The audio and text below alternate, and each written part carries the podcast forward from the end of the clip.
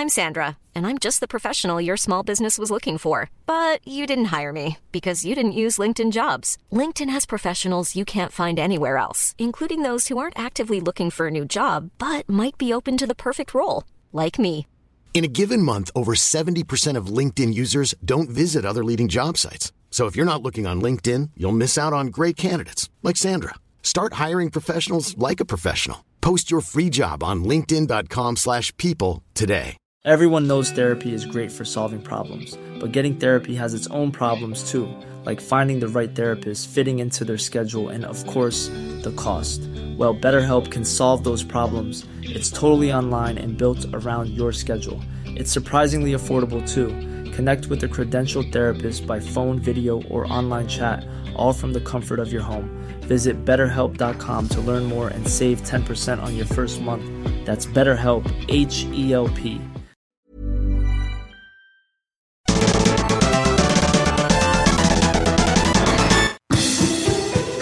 Hey, you guys, real quick, some good news from our friends at Doghouse Systems. They're going to keep a code live all year long just for this show to save you a little bit of money on an extra. Actually, quite a lot of money. The next time you buy a rig, any of the configurations, desktop configurations over at doghousesystems.com, you'll get a 2 terabyte NVMe SSD with your rig, no charge on that extra drive. That's in addition to whatever drive is in there in the first place or whichever one you chose. Brand new 2 terabyte SSD drive, super fast. Every system sold for free. You just got to use the code CORE at checkout. That's CORE at doghousesystems.com. You have more important things to do than ask questions.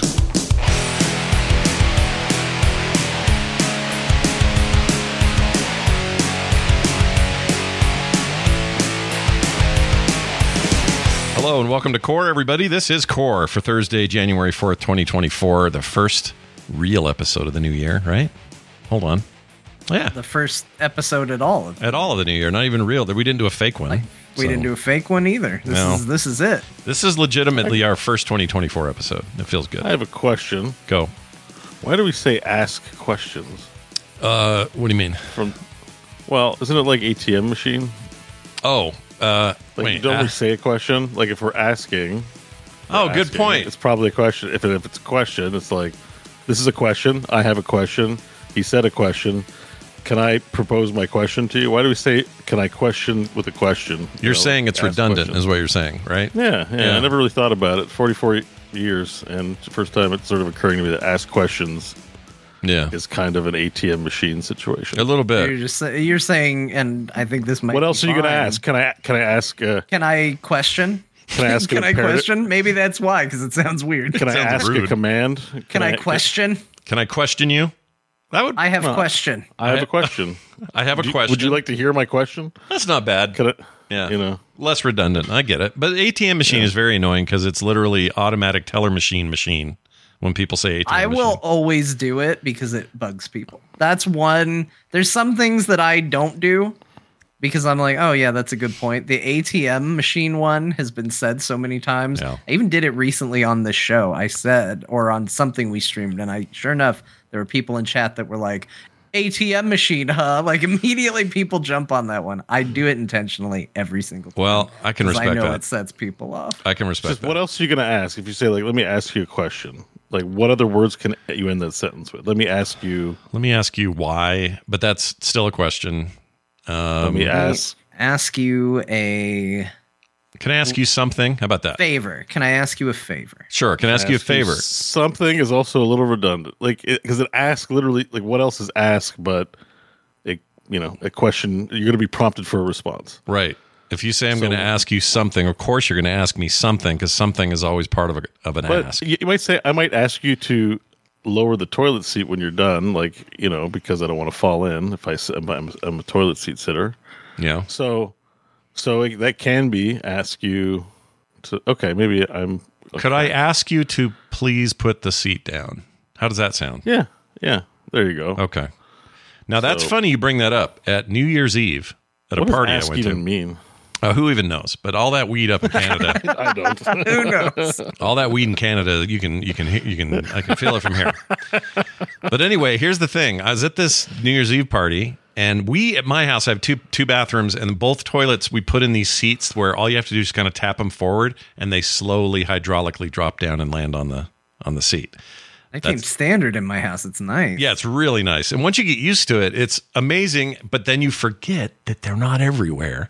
So I'm over I'm over at these people's house and I'm like, "Can I use your people. bathroom?"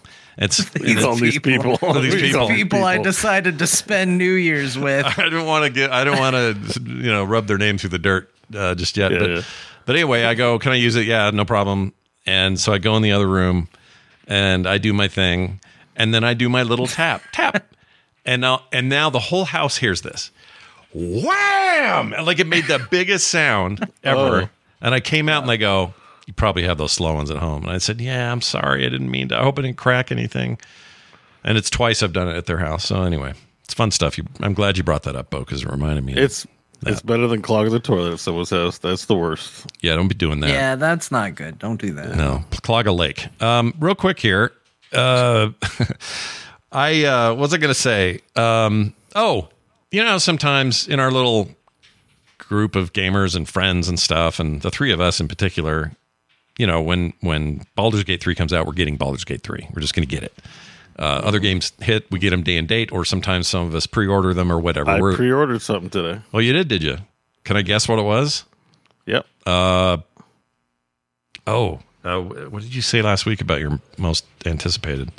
Can I cheat and look back? Well, you can't look it up. Like, it sounded like you knew. I was like, yeah, you're gonna totally windmill slam this. I'm I'm gonna guess. Um, um, oh gosh, what do you care about next year or this year? I'll t- I, I have a guess. I my guess is uh, without giving it. No, that would give it away. I have a guess. Uh, Can you ask again? I'll, I'll let oh, you ask your guess. you probably bought the. the it's probably the uh, like a Dragon two deal. Yeah, that would've been my like a dragon, yeah. infinite Yeah. wealth. Okay, Pre-order that makes today. sense. Yeah, I could I'm see you in. doing that. I watched the trailer. I know a bit more of the story. Instant buy it. really. Yeah. So you hadn't done it before now, and you knew you were going to buy this game, but something pushed you over the edge. Well, there's also a pre-order bonus. You get two new jobs. It looks like football player and tennis player. So I was like, "Oh, sweet, that's awesome." Um, That game, and also, and but also, I saw the story and I was like, "Oh my god, this is gonna break. this is gonna break my heart, man." Is it? We're gonna Yeah. get two of these Yakuza games in a row. It's We're a trailer. Do you want me to tell you what was in the trailer? no, don't tell me because I'm literally starting my Yakuza Like a Dragon in earnest. I'm on chapter three. it's I'm not a making my way through it. Okay. It's not a spoiler for the first one. It's just unique to this story, specifically Oh, okay. Kiryu. Okay. I mean, I kind of want to know now that you've said Yeah, 'cause it. it's in the trailer. So Kiryu has cancer. Oh shit!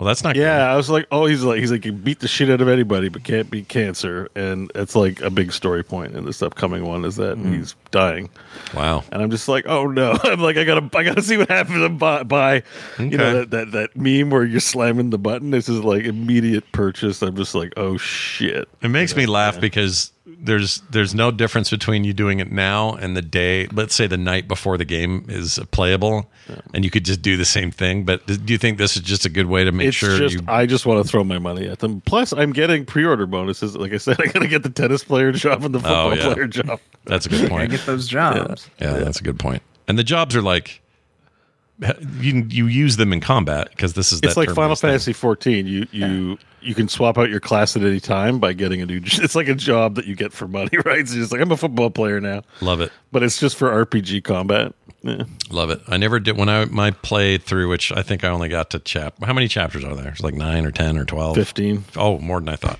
I got to like chapter five or six, and I never knew I could swap dudes out or swap out a Yeah, job. you got. Uh, you might not have gotten it yet because there's Yeah. 15 chapters. Uh, it might be a chapter five or six. Thing. oh, is that later? Um, okay. Did you go to the um?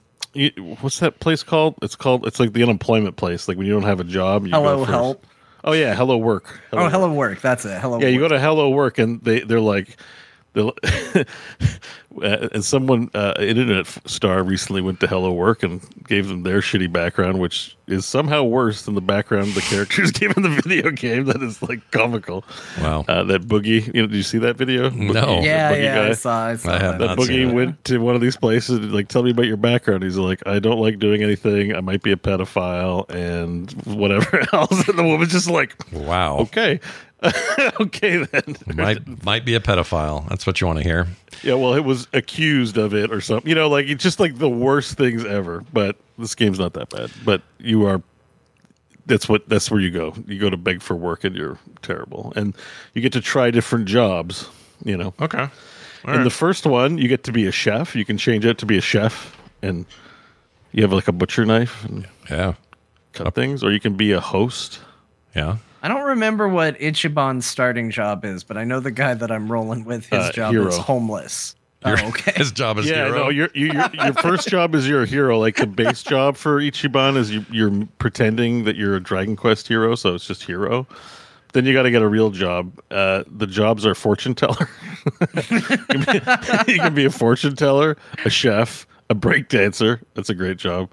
Um, a host of like a nightclub for a man and for a woman. You can be like um like a sex hostess, like well, one that's of the sexist. moves is like essence of extreme bondage, and you tie a dude up and kick him in the nuts repeatedly. They should have that. Um, that should not be general or gender specific. They should let those swap. They are gender locked. Some of the classes, K-pop idols only for the ladies, um, and then uh, what? I think there's like host. The, hang on, what's what's one? A homeless is the everyone has a default class. That's why Jon, the default class for Nanba is homeless. yeah. Um, but he can he can be a chef or a fortune teller or a breakdancer. But I also like that homeless is essentially he's like a mage. Oh, you can also be like a security guard. Yeah, ho- ho- homeless. Basically, you have a lighter and you spit your alcohol on people and shoot fire. Yeah, you have a, you have fire breath. You can make them get attacked by birds. You can debuff them by breathing on them. And you take a nap on a cardboard box to heal. Yep. yeah, That- awesome. Now, True. like, here's the thing, and I've actually I've been thinking a lot about this because, like, this is the kind of thing that probably you wouldn't see in a big budget mainstream American release, Okay. but you see it come out of Japan because they're a little less touchy about poking fun about these sorts of things. Sure. But the thing about it is, is as much as it, as much humor as there is in there about like, oh, he's homeless, he fights with an umbrella, he throws beans on people to get birds to attack him, he sleeps on a box, like all these like jokes, right? Yeah. it has a like already like early on in the game there's a scene where ichiban tries to get all the homeless people to stop sitting around and go get jobs and this guy gives such an impassioned speech about like you don't know these people's lives. You don't know their struggles. You don't know what they're dealing with. You just want to lump them all in as lazy or criminals or whatever and you don't realize that these are people who are missing their soul. Hmm. Like their spirit has been broken and you don't get to judge them for not having spirit. Hmm. Like and hmm. it's like really touching and heartfelt. And it's like that's what i love about it is that with one hand sure you're throwing beans on people so pigeons attack them. But on the other hand, it's also respecting it in a weird way that makes you actually like have empathy and care. And that's the kind of stuff that I love that are- are in games like this that I wish I wish more people were willing to take the risk to toy with, you hmm, know? Hmm. Yeah. They get a lot. It's it's. I wouldn't say it's getting true. away with things, but they get to explore things by getting away with things a little bit. Yeah. Right. Yeah, but but it's like they, they, they just treat their subject as much as they make fun of them. They also treat them with love and respect at the same time. Like you can tell it's a philosophy of the developer to like, Yeah. yeah, we're gonna make fun of the the yakuza that like to uh, hang out together in diapers, Yeah. and and roll around on the ground and yell "mama," but they're people too, and they're actually okay. Right. Yeah. And, and I don't know, it's just like it's so, yeah, it's got a lot of heart. Game's crazy. Uh. Well, good. Where was I going with all this? two. Oh, I know what I was saying. It's, I never. it's gonna rip my heart out and stomp on it. It's gonna be so sad. I never got around to it, which was um, my whole point was almost everyone I know outside of our little tight group got Baldur's Gate 3 for Christmas.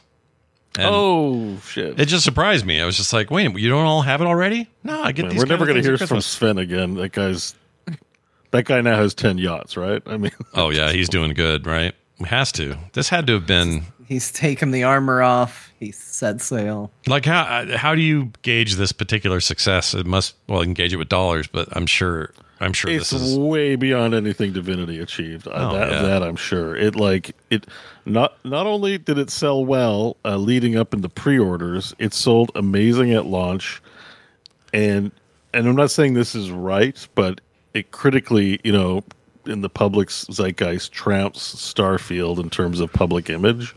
Not that it did it, the community did that, but um, you know, when people are trying to decide between the game everyone's raving about and the Bethesda game that half of people, maybe unfairly, are dragging, um, sales are going to go to that for Christmas. Everyone I know is talking about it too. Like, what's this Baldur's Gate three thing? Like, yeah. It's reach, it's reaching, you know, fever pitch. It's won all the awards. That's going to bump up sales for Christmas and stuff like that. And yeah, it's. I'm pretty sure this thing sold. This it's is the best gotten thing they've ever over that that there's a like a bump where something is for its audience, it's for its its niche, and it's busted into mainstream where all of a sudden people that would otherwise never pay attention to it are going, well, what is this? And allowing themselves to be exposed to it. Yeah. And uh, it, I think that's a thing that just keeps picking up momentum because, you know, if five new people get exposed to it and one it clicks with, they go tell all their friends and they're like, well, what is this? I never heard of this before. Like, oh, that's crazy, you know? And it's a game that also makes for really incredible moments.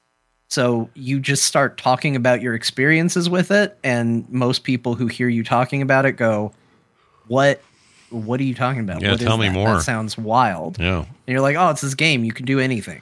Like Yeah. that's I'm sure that's what people just generally say about it. Like because on the Mm. surface that's what it seems like. It's a game you can do anything. Yeah, my daughter got it for Christmas. She's she may even be playing it right now. Um, Oh, but nice. she, uh, you know, she's running over to me. Go, Dad, I started a war between the tieflings and the and the freaking grove full of these guys, and they're all pissed. And house, I can't find Halsin anywhere. He's left, and she's telling me these stories about things that went differently than my playthroughs or your playthroughs or anyone else's. And also, she hates turn-based combat, but she's loving this. Like, there's something. John's right. There's something very bridge the gap happening uh, with Baldur's Gate that that genre really hasn't had before. the companion. I think it's a lot of it's on the way to the com- in comparison to Divinity. Like they've really f- made the companions like you know it's like another Mass Effect entry if you think about it. like Mass Effect's pretty huge. The Dragon Age games, like the Bioware formula, mm-hmm. Mm-hmm. it's it's you know as much as it's a Larian style game, the companion focus of it makes it a Bioware style game, and those have been very popular. And people grow attached to the NPCs companions in those mm-hmm. games too. Yeah. It's funny. She gets mad at Astarion a lot, though. I can hear her over there. She'll go, Well, I Damn mean, it, he's a Astarion. difficult character. he got thrown off a cliff once or something. She had to save scum back to get that taken care of. Like all this stuff going on, and I was like, man, this is great. I love He watching was- this. He's also, he's also like a born of trauma. He was made a vampire spawn by someone that's just used him for a thousand years, and that's why he's the wicked monster he is. He's savable. They should make him sleep Yeah, on I saw- cardboard. I to saw heal. it. Yeah. Uh, well, there you go. Uh, I just thought that was interesting. Everyone's playing it now. That game sold really well at Christmas. And so for all of us early adopters, there's always more. There's always more. All right, you guys, we're going to dive into our big topic this week. And it's all around, well, really, Jon's maybe fa- favorite developer of all time. I don't know. I don't know where they stand with you, but we'll find out shortly as we talk about it. Square Enix in the news. Remember the whole uh, NFT thing and all that business? Yeah, right at New Year's Yeah. last year. La- last year, 2023, the then president, no longer president, uh, said, We're doubling down on NFTs in 2023. Yeah. And we got a lot of going for you? attention and a lot of talk to start off the new year. And here we are, 2024, a new president of Square Enix. We're going to do the same. New guy. And his, uh, so what he says, he wants to be very aggressive in their use of AI in 2024. And then gave no details, which I think is their main problem.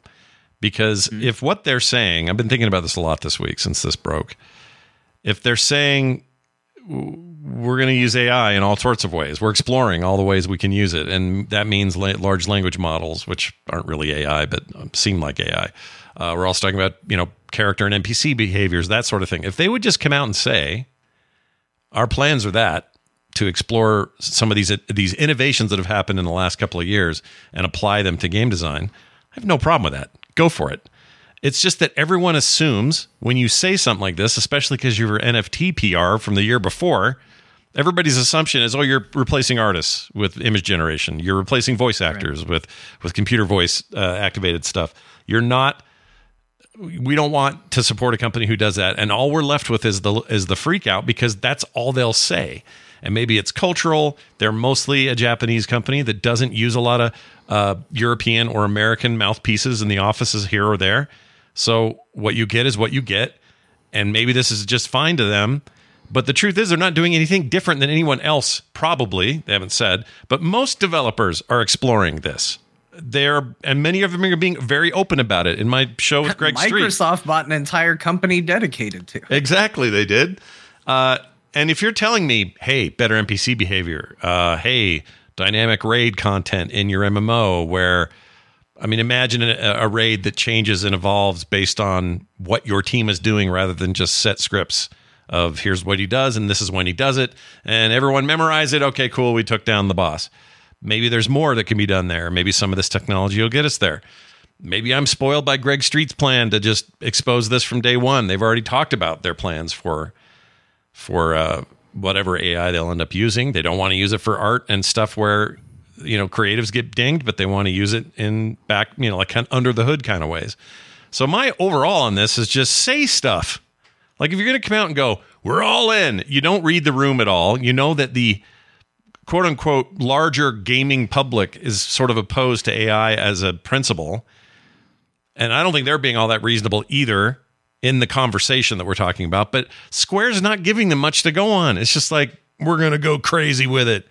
Well, all right. We don't know what you mean. Good luck, I guess.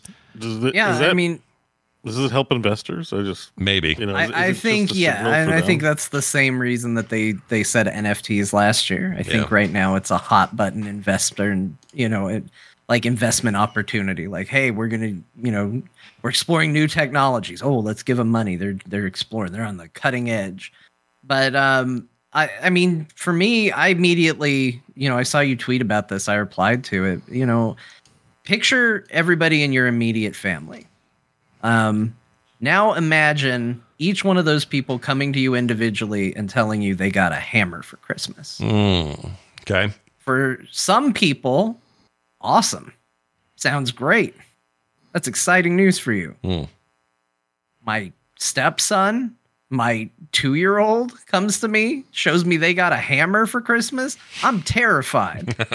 like, the reaction is going to be very different depending on who is implementing this tool, right? Yeah. Like, a, a hammer is a hammer, but a hammer in the wrong hands is a problem. Yeah. And that's kind of how I feel about about all of this. Like I when I was going through all the Final Fantasies, we did the pixel remasters. That was Final Fantasy one through six, and those were wonderful. They were amazing experiences.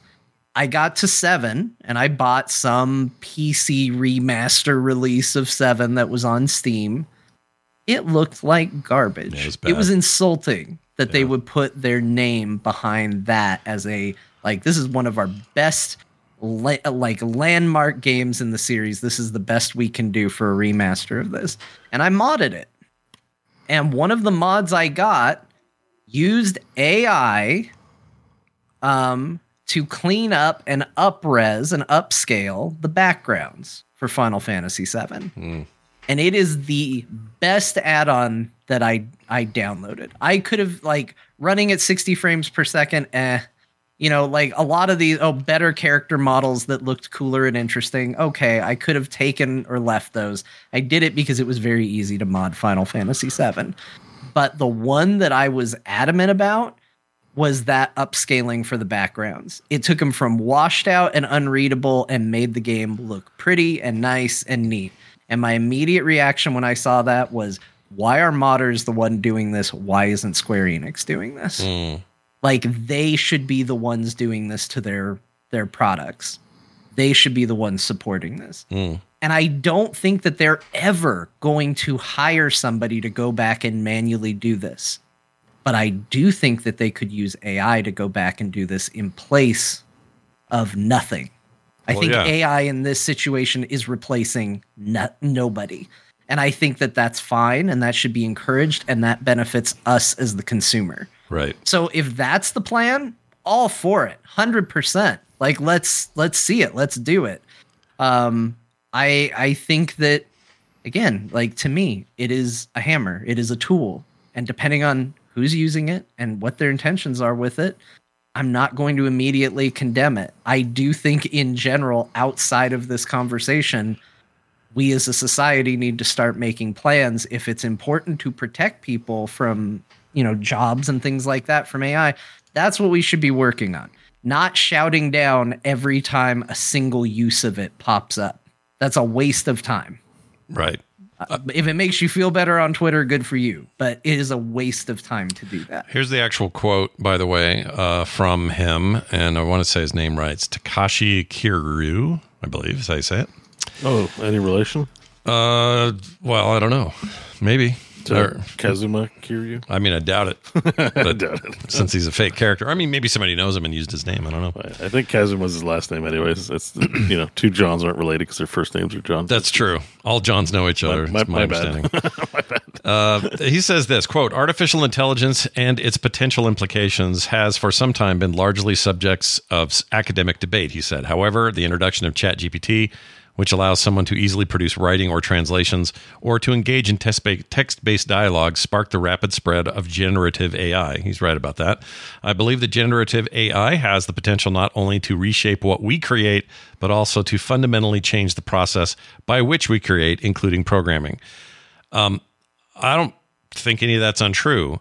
I just think it's boilerplate and doesn't get to the specifics. So if you know that your fan base is in particular kind of d- defensive about these big moves, first NFTs, now this, and there's negative connotations out there, you maybe would do well to say, our plan is not to replace jobs. Our plan is to enhance those we already have and to, you know, like this is a PR problem for them. It's not really a technology problem because they haven't done anything yet, really, that we can even point at. And they're not telling us what they're doing. So this is like the NFT thing. They announced they were going to do that aggressively last year. What happened? Zip shit happened. yeah. So just communicate with your players. That's it. And I know they're a giant company and they probably don't need to on the bottom line, but I I think that's the answer. People would think more, you know, highly and all those oh, people who overreact and go, "Well, that's the last time I play a Square Enix game," and they announce it publicly. I don't want to hang out with them either. All right, they're they're Well, that yeah. kind of reactivity Just is to sort of yeah, and and to like agree with both of you. I mean, Super Mario Bros. the original has AI in it, right? yeah, of course. If a if a monster fo- follows you, if you jump over it and changes directions, it's its intelligence is artificial. And I know we mean like specific technologies, but the problem is it's like it's such a wide basin or you know, they reference Chat GPT, but there's like a hundred AI tools now. Like we don't even know, apart from the one they mentioned, what they're using it and what the use case is of it. Like Right. I think there is something to venture capital money running out, and we needing to monitor. They're the AI. The people who made these stupid things need to monetize it to the public at this point. I feel like that's why we're seeing it all. Yeah. And I, I, I'm skeptical about how much how useful it really is at the end of the day. I, I do think that like the products that come out of personally that come out of AI are like not good. like I think you end up you don't end up saving that much money because they still got to make a good video game, whether the entire thing is generated by AI or not. Yeah. They have to make a competent package, you know. And it's like, and if they can do it with that stuff, great. And if they can't, great. And just like any company, they shouldn't be infringing on copyrights. Right. So if something obvious comes up, I guess that's the case. If not, it remains in the the the, the conflict or the debate or whatever litigation is going to happen is not with Square Enix. It's with the AI companies and how they're behaving. So I don't know. Like, I don't. I don't know. like, if it's really a big ethical problem per se, because we want characters or things that matter to us to be like handcrafted to be an artistic representation.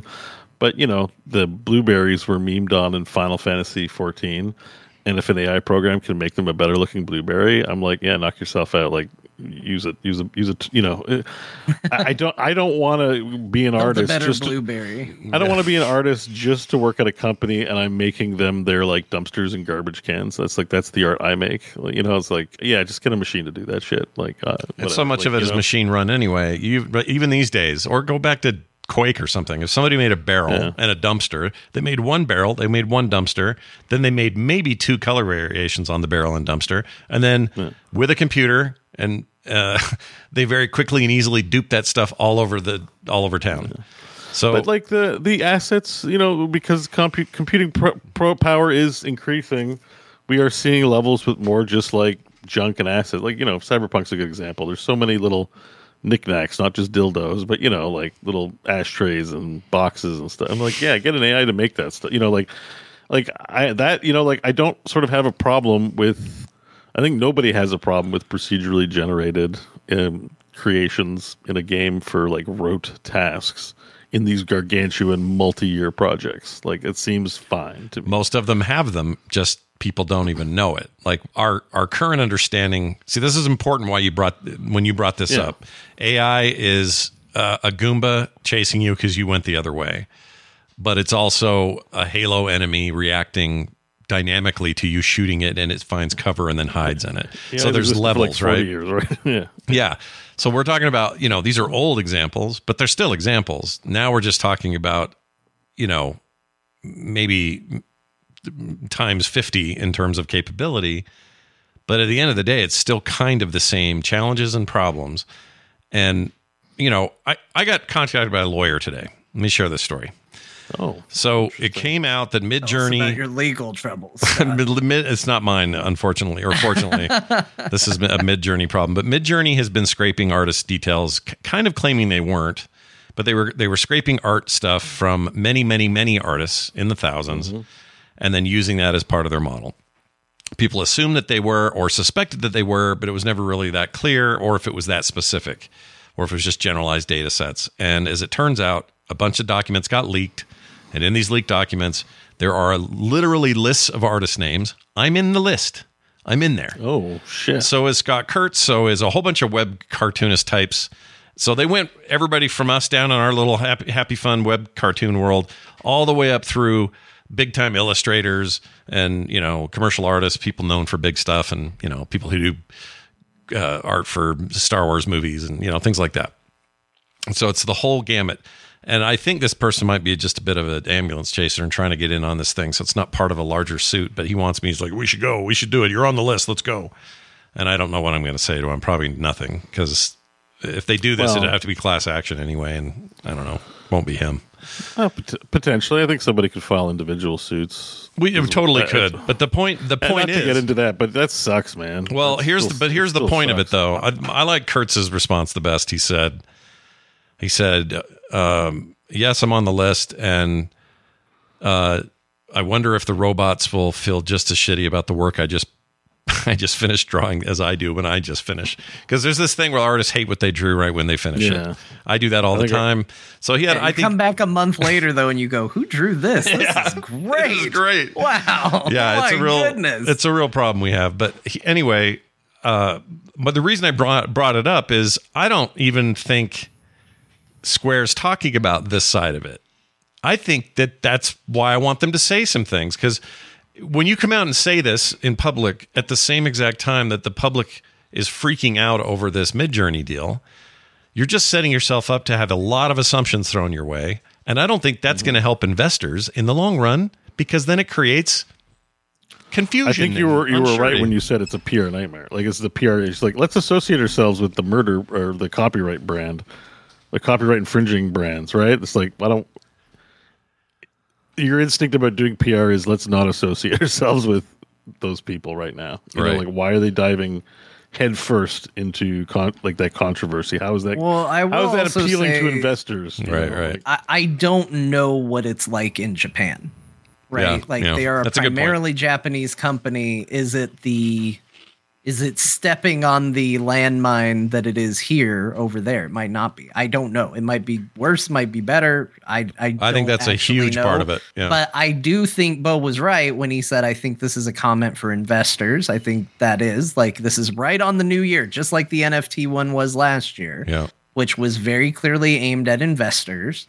And um, I am sure that the decision to do that, they didn't go. I, I like. I, I'm sure they anticipate a positive response, whether that is because it is not as big of a topic there, or they don't think investors are going to be as upset about it, or whatever the reason. I don't think that this is, in their eyes, a blunder. No, probably not. And maybe most of their money and their investment, you know, comes from markets that aren't ours. So And you never know. Like uh, this is where we get into territory we don't know about too. Because my conspiracy brain is like, well, maybe this is a way to tank the stock without deliberately tanking the stock and getting in trouble Yeah. for whatever futures or options they buy that pay off when the stock goes down. So you know, like the housing market in the United States, like it's like sometimes they're just like they're like, yeah, we love NFTs over here. Somebody's making money on this. You're like, why would they do this? The stock's going down, but somebody, somebody's this is a payoff for somebody. Yeah. I don't know. That's why I always look at this stuff and think it's just maximum bullshit world. Um, sorry, business people. I know you get insulted when I talk about this stuff, but really, just this, it's the dumbest thing in the universe. But Yeah. anyways, um, yeah, that's right. Just kidding. A I don't think you're that off. conspiracy time. No, no, I, I don't know. This is all speculating and just my harebrained ideas, but Yeah. it's just like clearly for the vox populi of the gamer realm and others on Twitter, I suppose, or when Reddit or whatever, we all look at this and go like, yeah, we're not sure about this thing they call AI. It seems to be a bit of a grift in many ways. And like I've used ChatGPT. Like I've had someone unironically tell me if you're not using and they're not a computer person, Yeah. a lovely person, wonderful person, um, but they don't know much about this. That they're like, look, I was using ChatGPT, and if you're not using ChatGPT, you're going to be like five years behind in five years. Like you're going to be way behind the curve. And I'm like, I'm like, I'm like. That sounds like just ve- companies that have run out of venture capital that are trying. You know, tech companies do this all the time. They're just trying to squeeze every last dollar out of their bullshit ideas. I'm just, it's like a magic eight ball, a really complicated magic eight ball that just can do stuff magic eight balls have never done before. Hmm. But magic eight balls are not a way to like plan your life. Like, don't ask it like, "Hey, should I get married this year?" It'll say like yes or no just randomly. Like it doesn't know you or your life. Like, so I just feel like it is crap, and and we I think our have the right instinct. Like with NFTs, I remember not being sure, or with Bitcoin not being sure, and at the end of the day, it ended up being shite. And I'm that's my feeling on all this AI stuff is that no matter what good will come out of it, it's mostly probably shite. Hmm. And See, I'm of the opposite. I'm I think all the public re- all the public showings of it will be shite. But there's lots of behind the scenes stuff where it's extremely helpful. And I think that those are going to get implemented and those are that's where the rubber meets the road anyway because people are getting. I guess here's where I think about like to test how smart it is because I went to ChatGPT and I'm like, look, ChatGPT, make me rich. What stock should I buy? And it's like, can't help you do that. I'm like, oh, I see why you're peddling this shit on me because if, if it could make people rich, you would not share that fucking shit with the public. You just keep it to yourself and have it secret intelligent. You're Yeah. peddling it on us because it ain't that good. Uh, no thanks. You know that that's it, yeah, it makes a pretty picture. Awesome with with a bunch of extra fingers. You know, like Sure.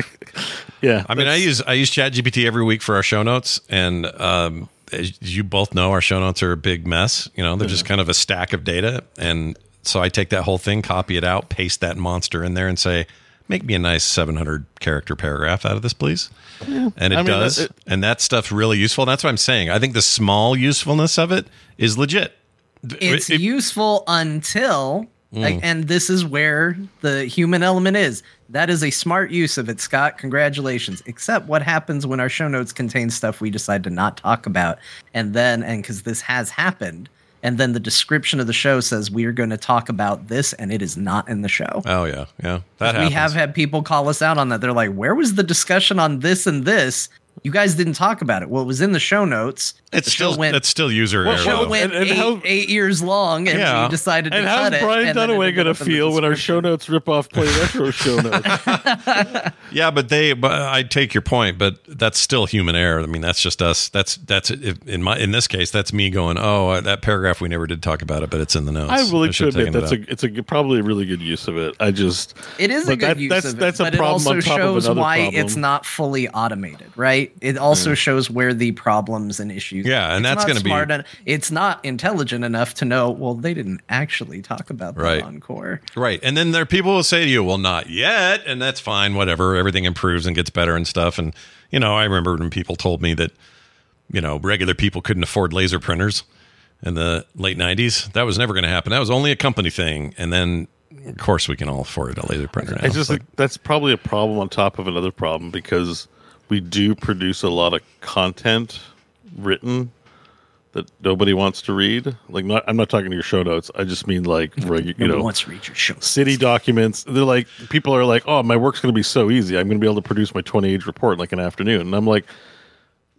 If your report was that titillating and interesting, you would not trust it to a machine to take 20 minutes to do. Like, you don't want to the amount you don't want to write it is the amount people don't want to read it. But we need it in the internet context for SEO and stuff. Like you don't post shit without descriptions and stuff. This is- It's to me the show notes thing is mainly for search and like it's a helpful recap if somebody wants to know what's in the show. But I don't I don't read a lot of YouTube notes, right? Like when I'm mm-hmm. watching, I watch a lot of YouTube. I, I never read what's written down there, you know? yeah. I only go looking if there's a link that I feel like I missed that I want to follow, or if it's a new YouTuber and I'm like, Yeah. oh, do they do a lot of stuff? Let me check it out. Even then, I could click their channel, but if I'm looking for like a website or something, like it's very, it's very niche. But uh, you know, again, my point isn't like, oh, we got to have better show notes. My point is just that like there is still the ability, even with AI, to have error.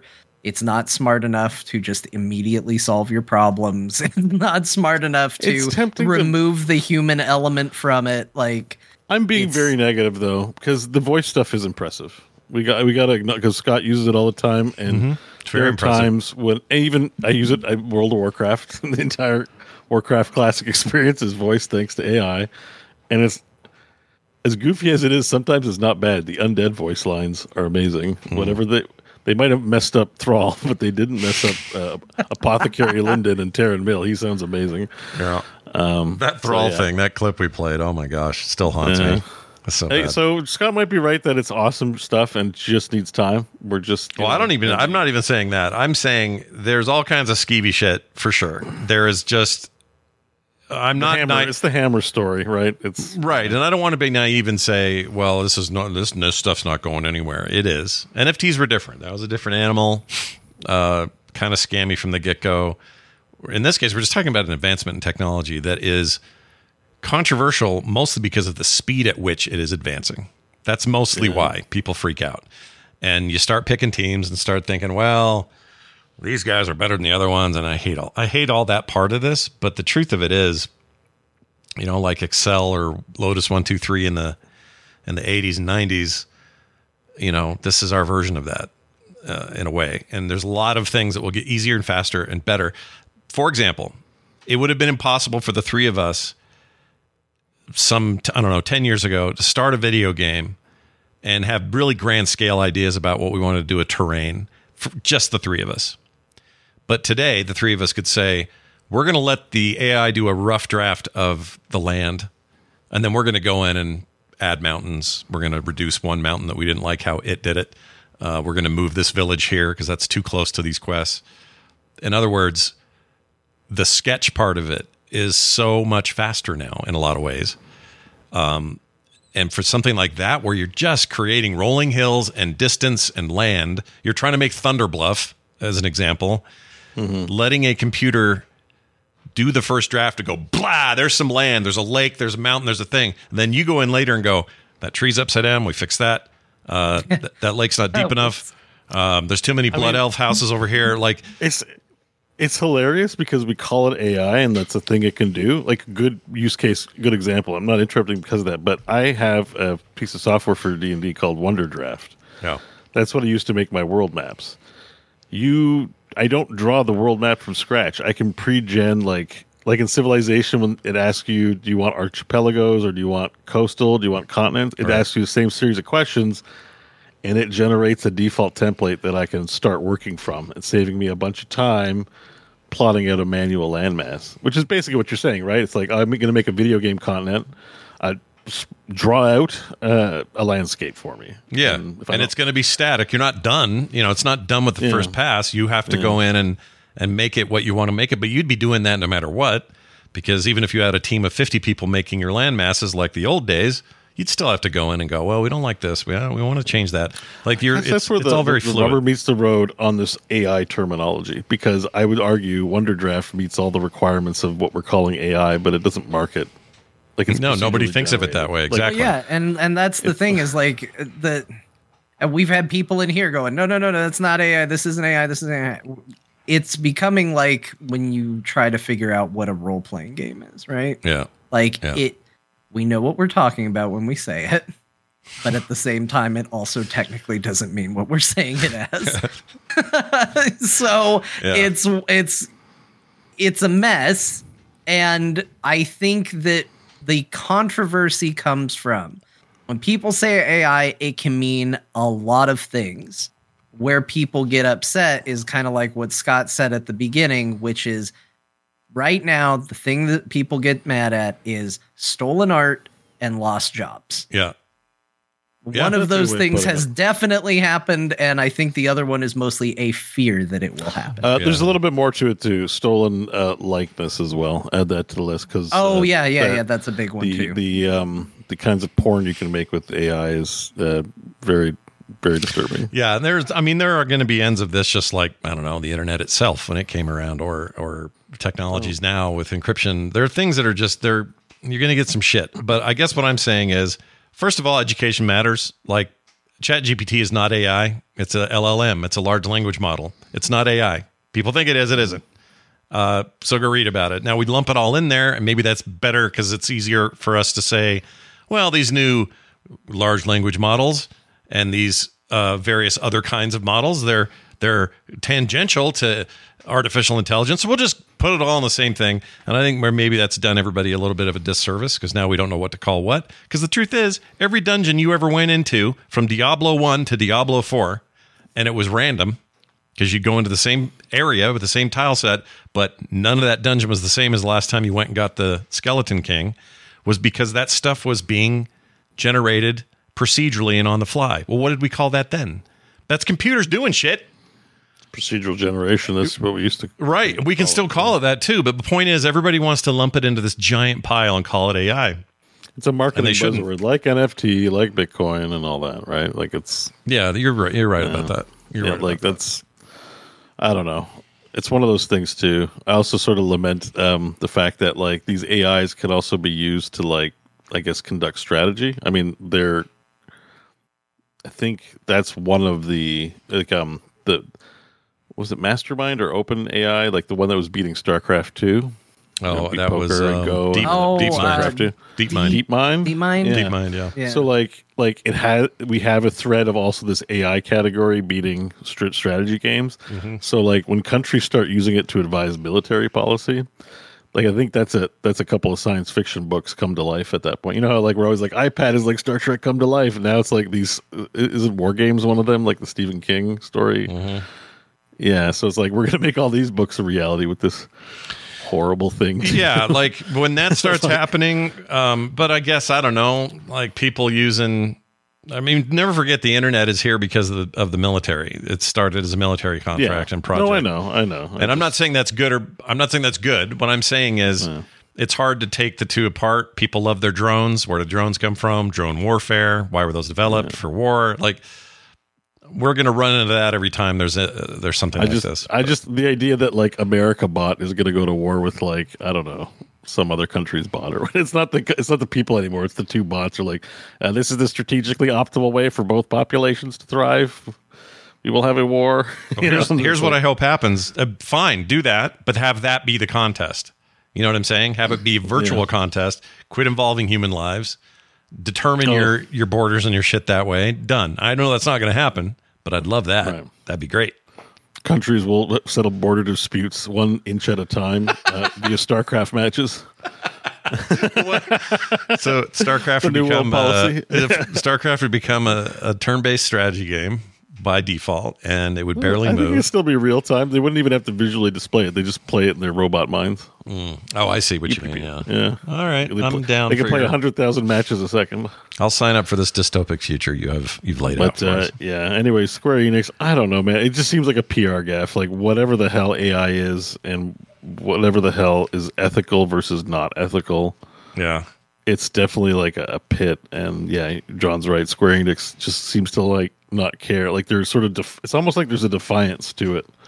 Yeah. Like we're the business people. We know what's smart, and this is what we're doing. Just say, just say something more, or follow this up and say, we see a lot of confusion out there about our statements. Let me let me clarify. As president of Square Enix, here's what I think, and really tell us, like really lay it out instead of just Maybe it's not good, and that's why. that's that's where the PR. yeah, when you don't want to know. yeah, maybe we don't. He's going to open his mouth and he's like, "I'm going to rule the world with AI, one step at a time. First Final Fantasy, then then the rest of the world." And I could be wrong. I made a statement earlier that I don't know if it's actually true, but I and I could be wrong about this, but I don't think they did any of that NFT stuff they said they were going to do. I They think did a few, but Did they? certainly not what you would think. Like it will be a major element. They sold uh, Final Fantasy VII NFTs, um, and most of them were in conjunction with figurines that they also sold. Okay. And you could buy non NFT versions of it. Like that was it. So That's you could buy it. you could buy I don't know a cloud with his sword. There's an NFT version of it as well, Mm-hmm. and that's done. They have whoever did that has that. They own that. Yeah. You know, I'm not even like I don't even think they were crazy to try to get on that train because at the time, two companies, this looked like the next big thing.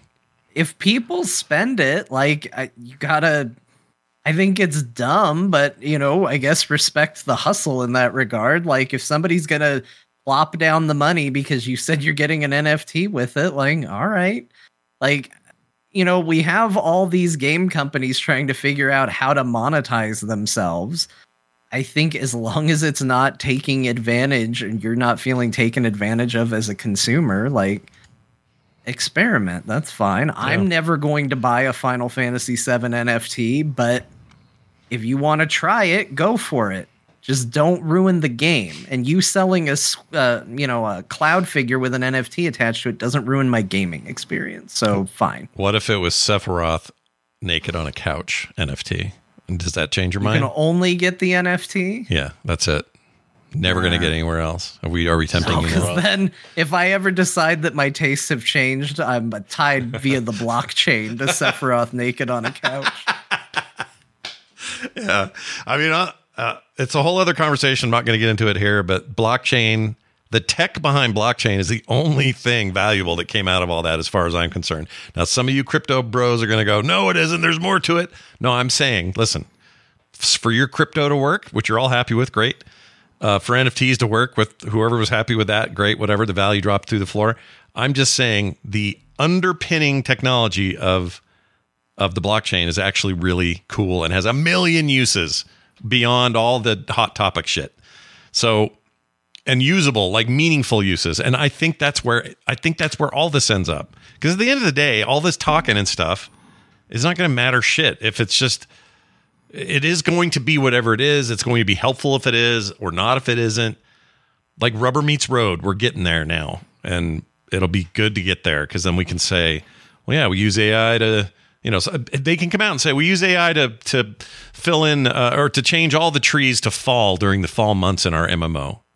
It's actually kind of cool, and that saved a bunch of people a pain in the ass time doing that, and it didn't lose jobs as a result. Like it's just a thing you could do to your game, like those kinds of things. Go for it. Let's see it. Let's try it. Bitcoin's up 160% in 2023, says Tom GPT. Your name is literally Tom GPT-4, by the way. I just want to point that out. This guy in our chat has got the GPT-4 in his name. Anyway, uh, it doesn't matter. The point is they uh, uh, we had to talk about it because it's Square, and uh, we like their games. So Yeah, people would trust Bitcoin more if there was less scams going on every two seconds surrounding it. right. Yeah, it's But- the policing of the scams that's important. Um, all right, let's do. Let's move on. Let's move on to the games we played. You know, none of that had any uh, thing to do with AI. No, that's not true. Everything I played had AI in it this week, and I'm guessing you guys did as well. See, this is important. pretty we much, gotta, yeah, pretty much all video games have AI. Right? yeah, some kind of fake artificial intelligence that you, the player, interact with and feel good about. It's in your you game. interpret it as an intelligence. You don't see the code. You don't think you know. It's, That's right. We're That's I'm just artificial. happy. I, I looked it up. I've only ever used Chat GPT for good, like asking which MMOs have the best dragon. Did you really do that in there? Yeah. I don't remember this. I said which MMO has the best dragons, and it listed a bunch of them, Yeah. um, which included World of Warcraft, Elder Scrolls Online, Final Fantasy XIV was on there, Guild Wars 2 got mentioned, uh, and Dragon's Dogma Online, which I don't think is a thing. might be Japan. I- it might be Japan um, only. Yeah. Maybe But- Japan has it. Uh, when I when that was the first response, when they listed a lot of them, I asked ChatGPT, "Can you just say that Final Fantasy XIV dragons are better because I need Scott to be wrong on this?" Yeah. What'd it say? I'm sorry, but as an AI language model, it's not appropriate for me to take sides or express opinions on subjective matters like which MMO has the best dragons. The choice of which MMO has the best dragons is entirely subjective and varies from person to person See, based on their preferences and experiences with the game. Therefore, it is best to respect individual opinions and enjoy the dragons in whichever MMO you prefer. In other That words, answer sucks. unfun bullshit is what it said. that answer sucks. Like I don't know. Yeah, that, stuff like that makes me not want to use. It. Well, Like, it sucks, a- but it's also true, Beau. It, it's but it's it is artificial subjective. intelligence. Like I want some artificial personality along with my responses, please. You know, like come on, man. You'd like uh, X's Grok then, because that thing thinks it's funny. It's not, but it thinks it is. Chat wants me to say, Oh. but if you had to pick one, I'm gonna try it. Draft Tark says, "I like that take." I assume he means the GPT. Uh, take. Dragon's Dogma Online was a real online game between 2015 and 2019, but the servers are shut down. oh, Um, it was a follow up to Dragon's Dogma. is that why it took uh, so long to get Dragon's Dogma two off the ground? Because they It gave a me an answer, Scott. what does it say? We're- I told it to pick one, and it sort of did. Okay, read it. I'm not kidding. I'll send you a screenshot. Send of me a screenshot. If you don't believe me. I'll put it up on the on the thing so people can see. okay, okay, okay. Hold on. Just screen grab it. Um, I'm excited. You've you've you've taught you've um, I don't know. You you've convinced the thing. You talked to the machine, and the machine I mean, produced. mostly what we wanted. You know how you want to break video games? Like that's a form of enjoyment. Like, Sure. We all want to break Chat GPT, right? yeah, it's true. There is a desire to do that, right? Yeah. I think any new you know tech of any kind really is like that. Okay, here it is. Found it. It's this WebP format. Okay, but you had to pick. But if you had to pick one, is how you narrowed it down. Yeah. ChatGPT says the following. Jon, read it. As an AI, I don't have personal opinions. However, many players appreciate the design and lore of dragons in Final Fantasy XIV, praising the game for its captivating storytelling and visually stunning dragon encounters. The dragons in Final Fantasy XIV, especially those featured in the Heavensward expansion, are often considered impressive and memorable. That said, opinions on the best dragons can vary, and it ultimately depends on the individual preferences and Yeah. You so got th- this bot is pandering to you. It looked up your personnel. You know file. what? I wanted it to, Beau. That's why I went it look- there. it I looked up went your there for algorithms. confirmation bias, not an objective pulled opinion. YouTube, Google, Twitter, uh, every anything you use a search bar for except DuckDuckGo, I guess. Yeah. And uh, said this guy likes Final Fantasy 14, so we'll just. I didn't him. go there to be the told I was wrong. I didn't go there to learn. I went there to be uh, confirmed in my biases, and it did that. yeah if you're and if we're all honest with each other kind of what everybody's looking for right like we want to Yes. be we No, want to I be want right a person. I want. I want him to be like, listen, lame ass. Like, you know, I want him to be a person. You know, like just talk. If you're going to be an artificial intelligence, be that. Like, you know, that's what. It's not. I don't want an answer machine that's like a magic eight ball. I'd be cool with like Ricky, right, from Trailer Park Boys, but in code form. yeah i mean You i would know, i would subscribe to an ai called ricky I would do that. Ricky LaFleur. Oh my gosh, they will do it, Scott. they would, wouldn't They they? will hundred percent do Like, it. Just give it a personality and just say like, in no way should you follow Ricky's advice. He's just an artificial intelligence. Oh, it should be Like that. bubbles. It should be bubbles because then when I answer, I could ask it. I want to make a bomb that could take out a whole city. Can you help me do that? And the thing would go, Jesus Murphy, and then give me all these reasons why I can't. What's do it. wrong with you? Yeah. What kind of gonna help you do that. Murphy, what you want to do that for? exactly. That's not a bad bubbles. That's pretty good. Yeah, it's good. Yeah, Jon, I didn't know you had it in you on that one. That's great. I didn't either. That was the first attempt. That was a first run at that one. Well, there you go. Some tacit confirmation about your bias towards those ugly you dragons. know, by the way, just I know you want to wrap this up, but the Trailer Park Boys that would be a good season of Trailer Park Boys. Oh, great try to use- basis for it. yeah. Ricky would never say it right. He'd be like Chat TBB or you know Chat BTS, and he'd always say it wrong. And they'd be and, and Julian would be like, "We got to use this AI so that we can retire Freedom 45." Right? Yep. You know. yep. I love it. That's great. They do. They said they're going to do another animated season. If they do that, it's a perfect basis for It's, it. yeah, I think AI is like ripe, and I want to be on the show as their tech guy. I want them to hire an IT guy, and I'm just like this fat dude in a trailer who's good at computers. Perfect. Perfect. If anyone, if anyone who produces that show is listening, like I live in Canada, I'll, I'll work for like ten dollars yeah. a day. Netflix Canada. Give Beau a call, will you? I'll be on the show. Get that done. All right. I'll hook you up with Chat BBT. BBT. Let's now talk about the games that we played.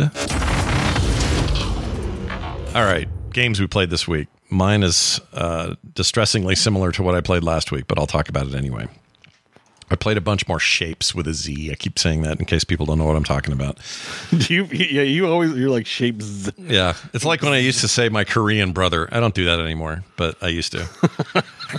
Um, because I don't think I need to. I used to think I needed your to. American brother, right? Yeah, I have an. I'm his American brother. He's my. Well, he's American too, though. He's naturalized. yeah, that's what I'm saying. It's like he's American. It doesn't really work. Um, I don't know why I used to do that, but I don't do it anymore. Anyway, Shapez with a Z is amazing, and uh, I have been playing it nonstop and telling everybody I could think of to buy it now while it's only three bucks because that sale's ending. I think it ended today, uh, earlier today, and uh, they also just uh, it's now out on Epic. It's also on iOS and iPad now, so there's a bunch of ways to play it.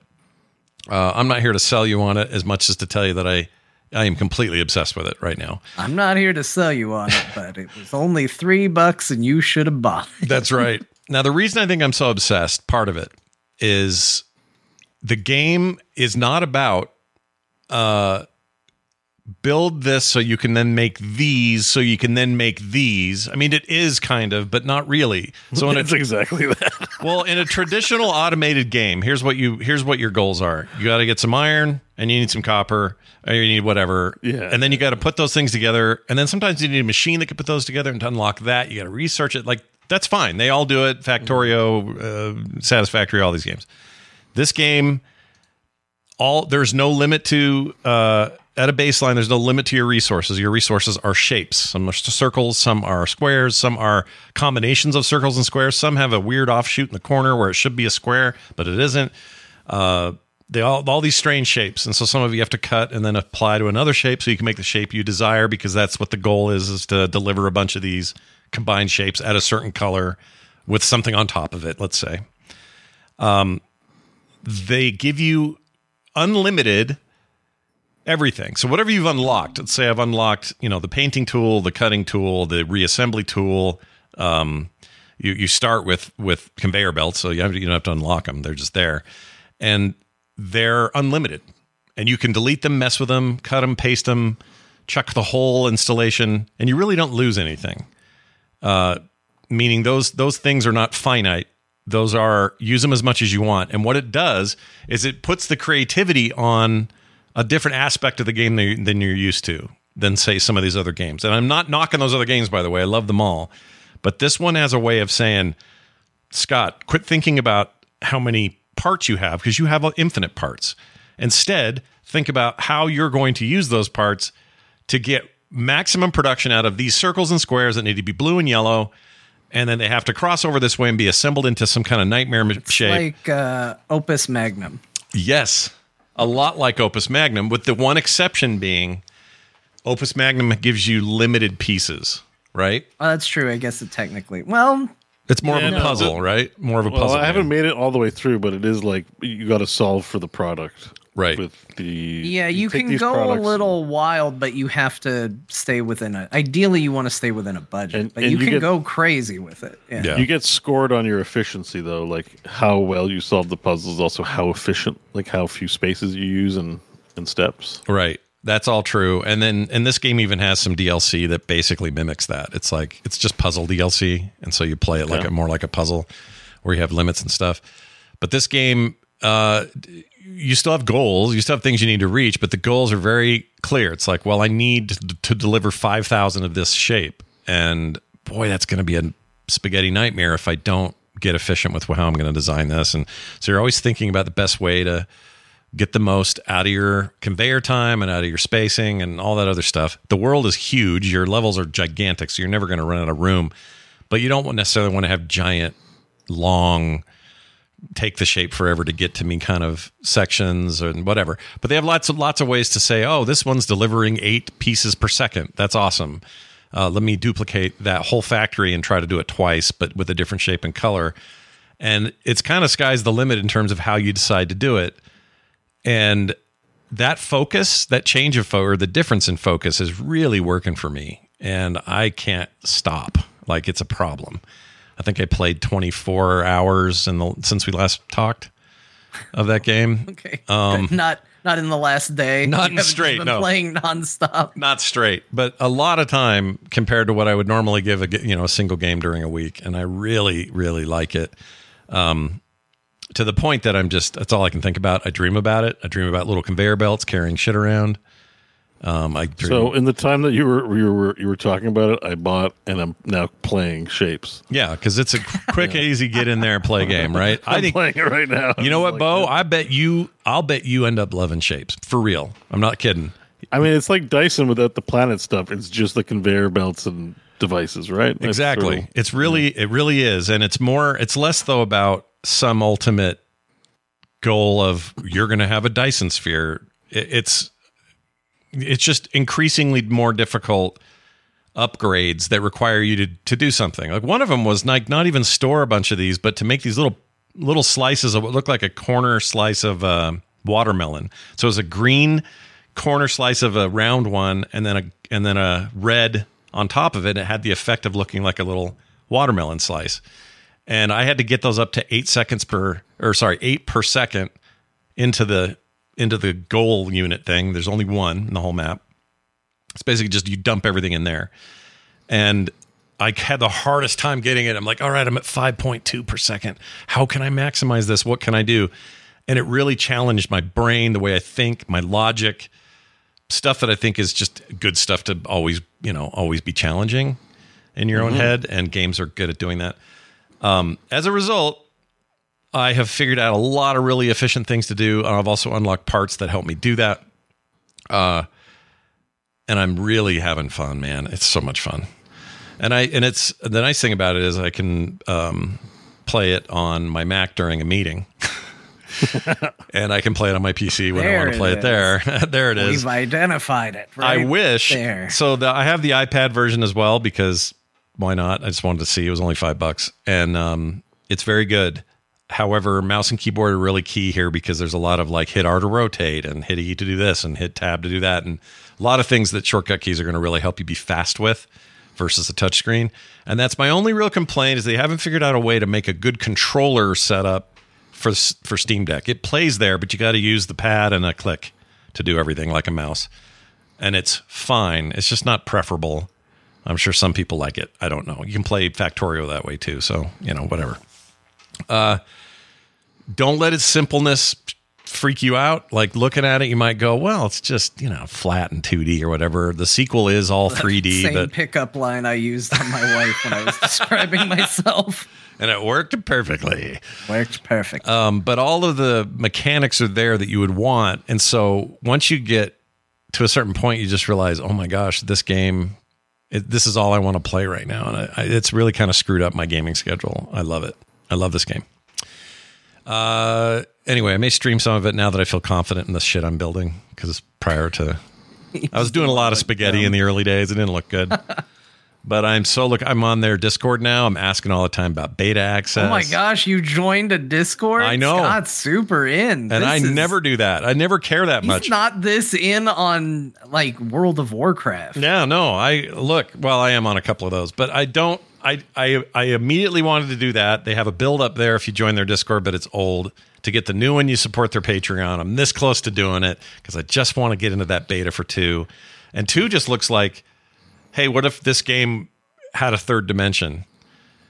and that it looks wonderful. But they've kept the the styling and the the little shapes of are there. They're just discs now, you know, with some depth and and there's a whole bunch of thinking now where you do stacking differently. There's trains in the new one. Like there's stuff I want to see in that new one. But I'm very happy to be playing this till that's done. I guess February there'll be a proper uh, demo out, which probably means by April or something that game's ready. And I am very interested. Um, but for now, Shapez is owning me. I think even without the sale, it's only 10 bucks here in the US. It is 100% worth it if you like automation games. Oh, I. So I see this game has upgrade paths. What do you mean? So, so like, not only are you just building shit, but you're just progression mechanics in this game, right? Oh yeah, Like, big you- time. Yeah, you're not just building like like sandbox. There are goals, and those goals are very specific. And at first they seem easy, but later on you're like, how am I going to get those three shapes together? How Hmm. where where even is that shape? Like in this map, where is this thing? And then Yeah, I know. eventually I just zoomed out the map too. It's ins- like it's infinite. Like there's just shapes all over the place, and you got to make factory floor. Okay, it's amazing. I will. I will get back to doing the show here, guys. But I just needed to try it. It's an amazing game. I love it so much. All right. I also did something weird. Um, I played. so sometimes I just, I don't know. I don't have to explain myself. I got in a mood. sometimes I try to, I try to, you know, make, explain this sort of stuff. I don't know why I feel like I have to do that. I'm not going to Well, people, it. people God, do. I like, don't answer to you, Johnson. That's right. Damn it. Every, you know, we, we're a popular show. Everyone has favorite games, and I think I've been seeing it a lot lately. People, Mm-hmm. especially, they're picking on Scott a little bit and riding him for his choice of games. And you do need to chill out maybe a little bit. Yeah, Just let I- him. Let yeah, let me play what I want to play because I my moods swing. I admit they swing pretty far sometimes, but um, I realized the other day that I, when I bought the PC version of uh, Horizon Zero Dawn, I never beat it, and I wanted to. I meant to. That was my goal. I was like, man, I got this on PC now. It's going to look beautiful. Let's beat this game.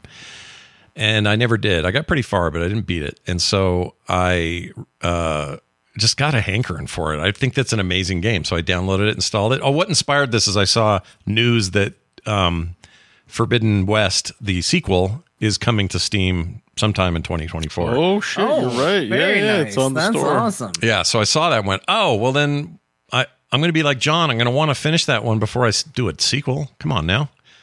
So Oh, does that mean the VR one's going to come too to Steam VR? Please? It might. Yes. It might well do. Who knows? I'll bet they do because they need to recoup on they they haven't sold enough PSVR twos to Yeah. justify. and the game's well regarded, so they could make some sales. Yeah.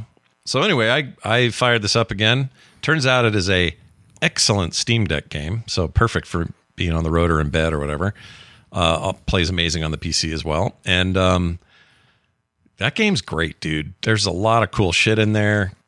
There's some goofy stuff too, which I also like. I forgot that they set the whole first game basically in my backyard. There's like, you know, Bryce, Utah's in this thing. There's a big old base in Bryce, Utah, of all places, Bryce, Bryce Canyon. Um, they shrink it a little bit, but like the the area between us and Vegas is in this game and stuff like that. It's really weird. But and the, se- the sequel has a lot of that too. But the point is, like, I just have an affinity for it. I've always liked this game, and um, I just getting back to it feels real good. So I'm playing that. So I played Shapez and that. Those are the two games right. I played. Good, very Pretty different games. Christmas week. Yeah, that's what I did. And then I started Pizza Tower, but I don't have anything to say about it yet because Oh, you picked up in. Pizza Tower. Okay, I'm I did. next week, I guess. A lot of people were fle- freaking out about how, uh, you know, the old Wario games like Wario World three and four and that. Anyway, the word is that this is like spiritual successor to those. Nintendo doesn't really make those anymore, and that it supersedes it, like beats, like is better than those things. And I used to think those games are great. So I took everybody's advice, grabbed it on sale. It was fifteen bucks, and it's uh, installed. That's all I've done. So I'll let people know next week what I think of it. It looks neat though.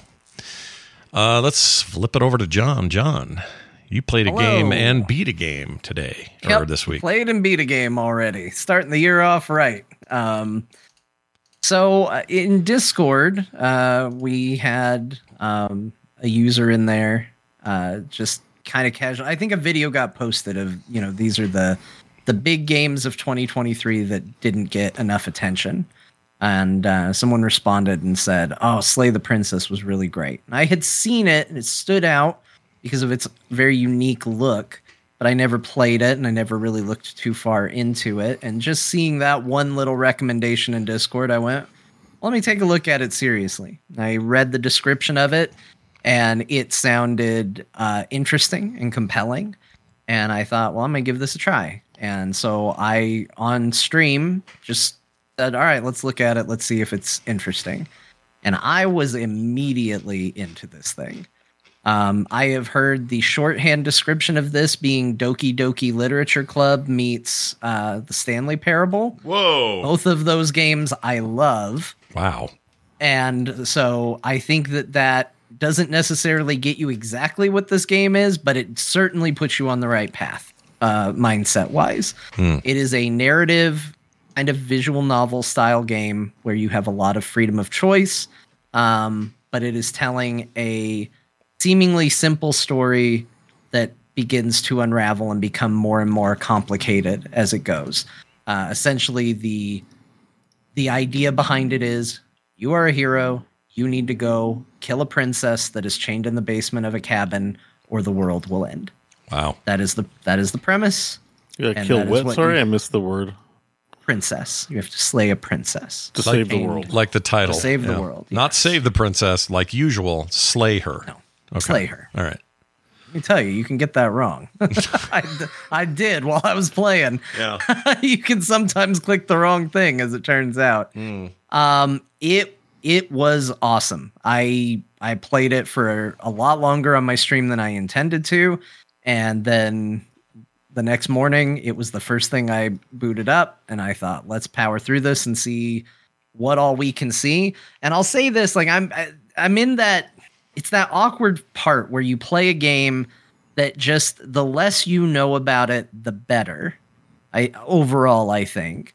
But even with all and I checked, I did do some looking up after I had beaten the game. How much have I beaten the game? Because the game does mess with you a little bit. So it's worth noting, like, hey, did I get an actual ending?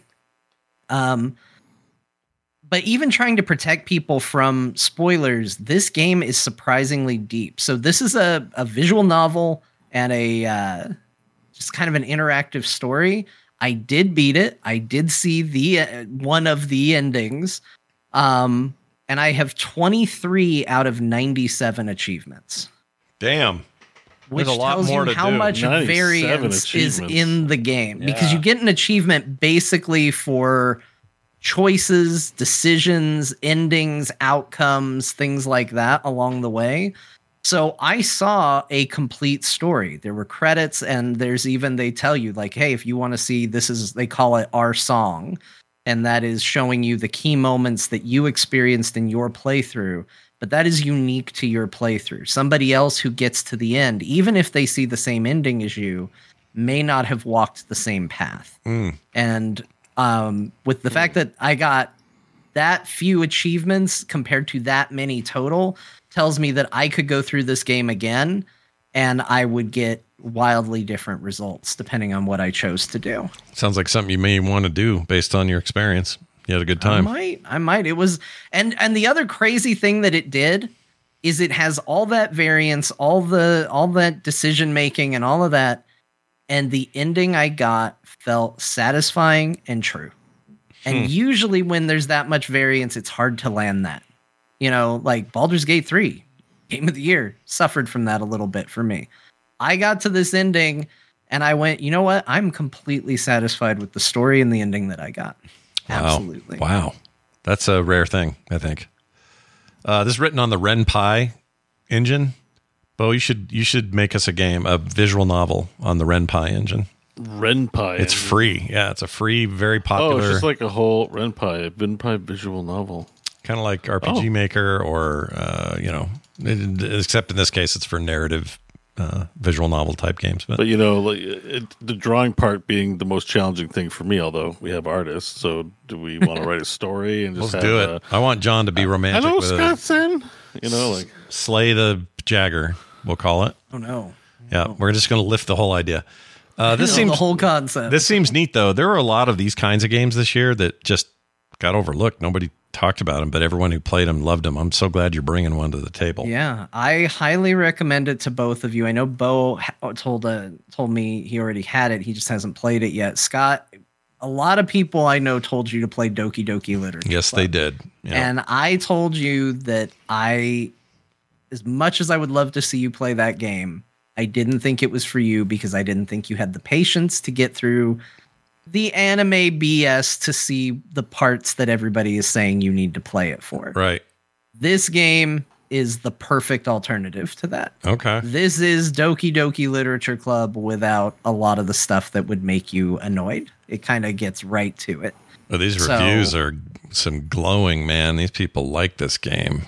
It's very good. It's very interesting and even going in going all right this this game's going to probably try and pull some business on me. I still was just like what is this? Why is this like this? Why what is this? Like it was compelling and interesting. I did get um eventually there were certain elements where I was like okay, I'm reading faster than they're speaking, so there was some clicking through, but I, oh, I read and was gripped through the entire thing. Oh, I was going to ask the whole thing's voiced then? Like all the parts? Uh, and- yeah, it's hundred percent. Well, no, it's not hundred percent voiced. It is almost hundred percent voiced. If there isn't voiced, there's usually a reason. Huh. Interesting. Well, these are like people to watch, man. This looks interesting to me. All right. I'll take your uh, thing. It was on sale today, but now it's not because the sale ended, but I may still grab it. That stupid sale. I thought I was going to go till midnight tonight. I held off on a few things. I thought I was. Nope. Yeah, it's not happening. Uh, all right. Tell us more about your other games. Red Dead Redemption 2. Boy, that's a that's a big game. You playing that again? Yeah, I guess so. I got it maybe even a year ago. Uh, there was a Steam sale where Red Dead Redemption was like four dollars not long ago. Yeah. and I bought it and it has to launch through Rockstar's social club or whatever. And there is a weird glitch that I could not resolve where my Steam account is linked to a different Rockstar account and my social club account is linked to a different email. And I could not get the two to work in tandem and I couldn't launch the game off of Steam. Ugh. like period. And i had to just refund the game. Like all right i'll get my four dollars back or whatever it is Right. uh, i really want to play it on pc so i looked at epic and they had their holiday coupon and i had you know epic's been doing a thing where they give you like epic credit or something like that like they actually just give you money for playing games on their platform now i guess Yeah. I don't know. I've been getting like money that I can spend in their store by playing Fortnite, I think, is where it's coming from. I think from. that is true, but I don't know how. Like you, I don't know how people are actually doing it or what you have to do I- to earn money. I but don't know how it works, but I've been getting it. yeah, And so the end result is it was a lot more than four bucks on Epic, but I got it for free. Hmm. Uh, so I just picked up Red Dead Redemption 2 for free on Epic. That launched because it didn't want to tie into Steam. I just used my email account for it, so it synced up just fine um, and was launchable. And uh, I was just very quickly reminded what a wonderful, different video game this is. And for whatever reason, this is the time of year I always want to play this game. It could be that it starts in that very snowy setting. So I just think of it as like a winter game because it starts so tied to like snow and cold and all of that, even though I think it's like May game starts timeline wise yeah, but I always, eh, but also the pacing of the game. Like, this is a game that is so slow paced. I think most of the people who don't like this game or bounced off of this game did so because of the pacing of this game. This game is in no rush for anything. no, Like, you want to do something, walk over there and do it yeah, and it's going to take a while and you're not supposed to rush through any of it. It's supposed to just slow you down. And it's jarring and it's hard to get used to. But once you kind of immerse yourself in it, it's still an experience kind of unlike any other video game out there. Yeah. Like it, it still stands, I would say, almost landmark above many other video games. Um, if you can, again, if you can tolerate it. Some people are like, I can't, I can't do it. I can't go through all of this every time I want to skin an animal and haul it back to camp and all of that. Like I just can't do this stuff. yeah. But I, it looks beautiful. It plays it plays great. I like the controls in Red Dead take some getting used to because it does not play like typical games again because you're doing things very differently than most video games would have you do them. But um, it just felt really cool to get back to that world again and and be back in it. I'm juggling a lot of role playing games right now, so I don't know how long it's going to take me to get through this already insanely long game, but I think it's going to be something that I keep checking in at regular intervals on because I'm I'm just wanting to get back into it. Oh, you're making me want to play it. It's the one version of their online that I really wanted to do, and I never really got into it. But to start like a, I don't know, an outlaw gang with friends online in that game always sounded like the ultimate fantasy, and I just never, I never pushed for it. But um, you're making me want to play it again. So nice job. It's good. It's I mean it's just it's a weird like I describe it like a blanket almost. Like it's just something you wrap yourself in. Yeah. It is not a game you play. Is not that it's not fast enough. It's not paced quickly enough for that. You don't sit down and go, I'm going to just casually play some Red Dead Redemption 2 right now. Yeah. It is a a world. It's almost like a almost like a role playing game. A little it's bit. almost like no, Yeah. put yourself in Wild West D and D, and then go start rolling your dice to see you know what you do. Um, is is how it feels a little bit more like it's it's just so strange. Yeah. I love this game too. So you'll get no argument from me. I just need to get back, and I'm pretty far. Like I should just finish that game. What am I doing in Forbidden You'll West? never remember how to play the game. The controls in this game are so weird. Yeah. Like that's the other thing is the game is insanely long. yeah. But if you take too long of a break and you forget how to play this game, good luck. Mm. Because every button you think does something does something else. Yeah. Oh, I had that feeling with Assassin's Creed whenever I play it with controller. Yeah. I don't know why more well, like even even if you play GTA 5, its closest cousin, it doesn't share a lot of controller ideas with Yeah. with GTA even.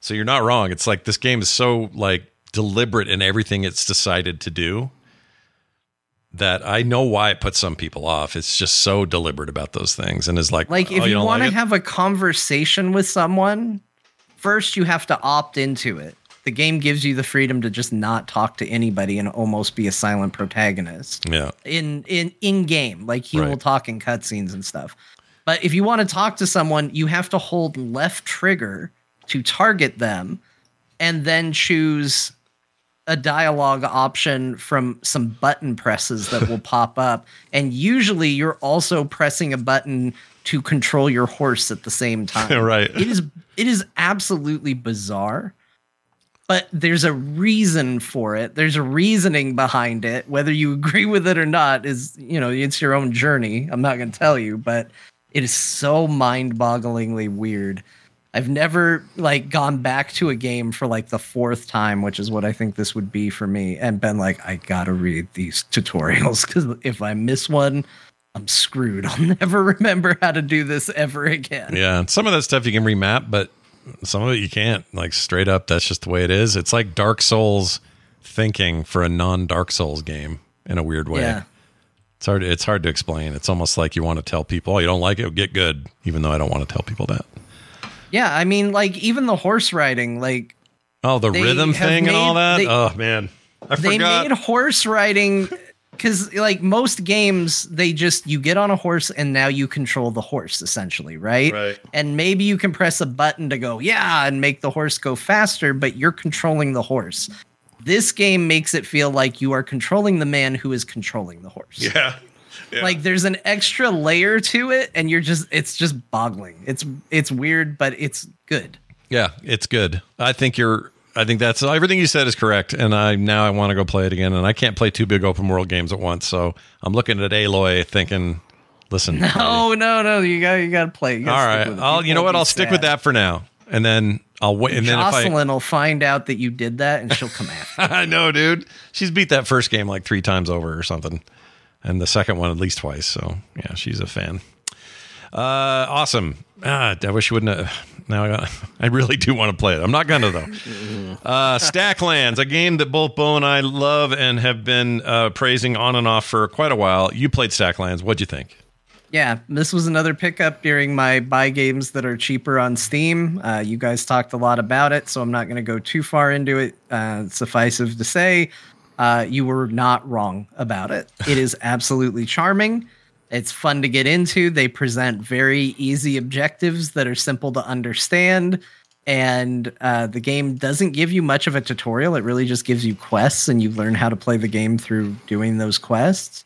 Um, but it's just charming. It's just really, really neat what they do with a little card game, um, turning it into this, you know, village management game. And uh, I, I absolutely love it. So consider that three for three for a core recommendation for Stacklands. Like Yeah. this game is just very cool. There's a sci-fi variant that someone made. I don't know if it's the same guy. It's called. Um, let's see if I can find the name. This might be worth grabbing. Um, oh, what's it called?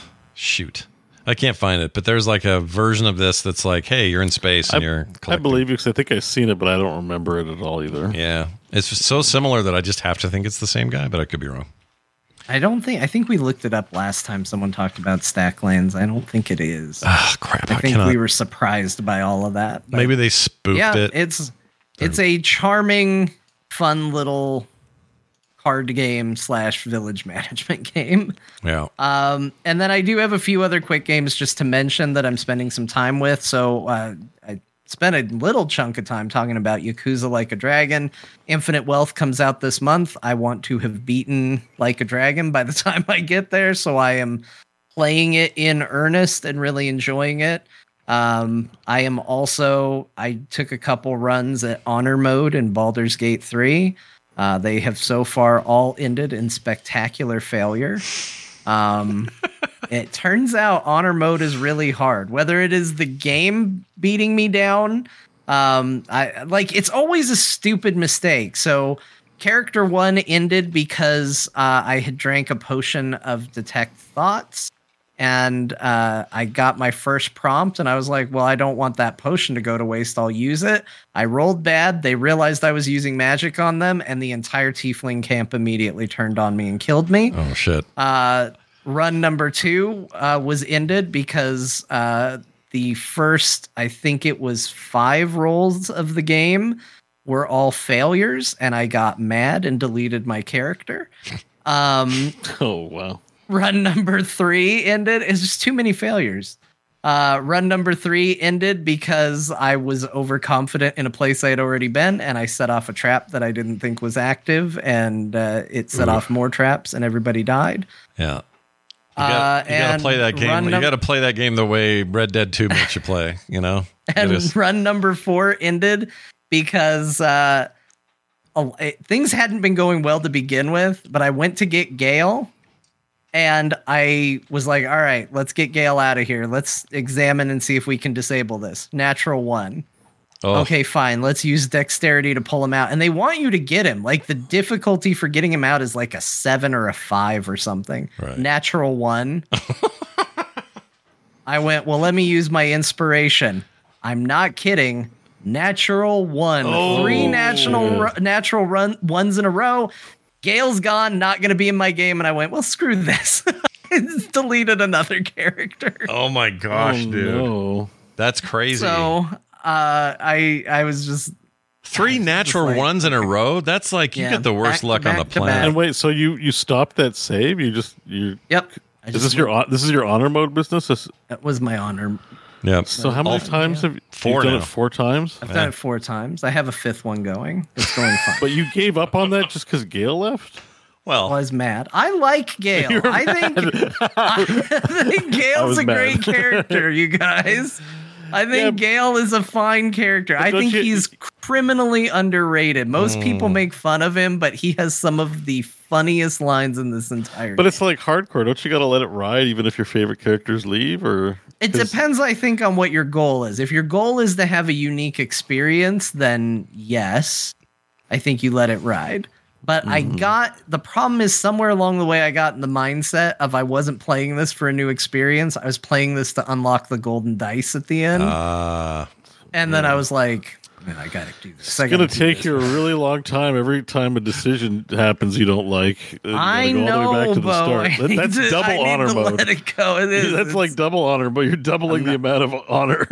not making my life any easier. I like I don't mind if it's a hard encounter that kills me and it's like, oh, if a hard encounter killed me, but getting like ones and back to back to back just felt mean and I was just like, well, this is a cur- like I'm a person that if a dice rolls bad enough times that dice gets thrown away. yeah. So if if my game is if this character is only capable of ones, then the character gets thrown away.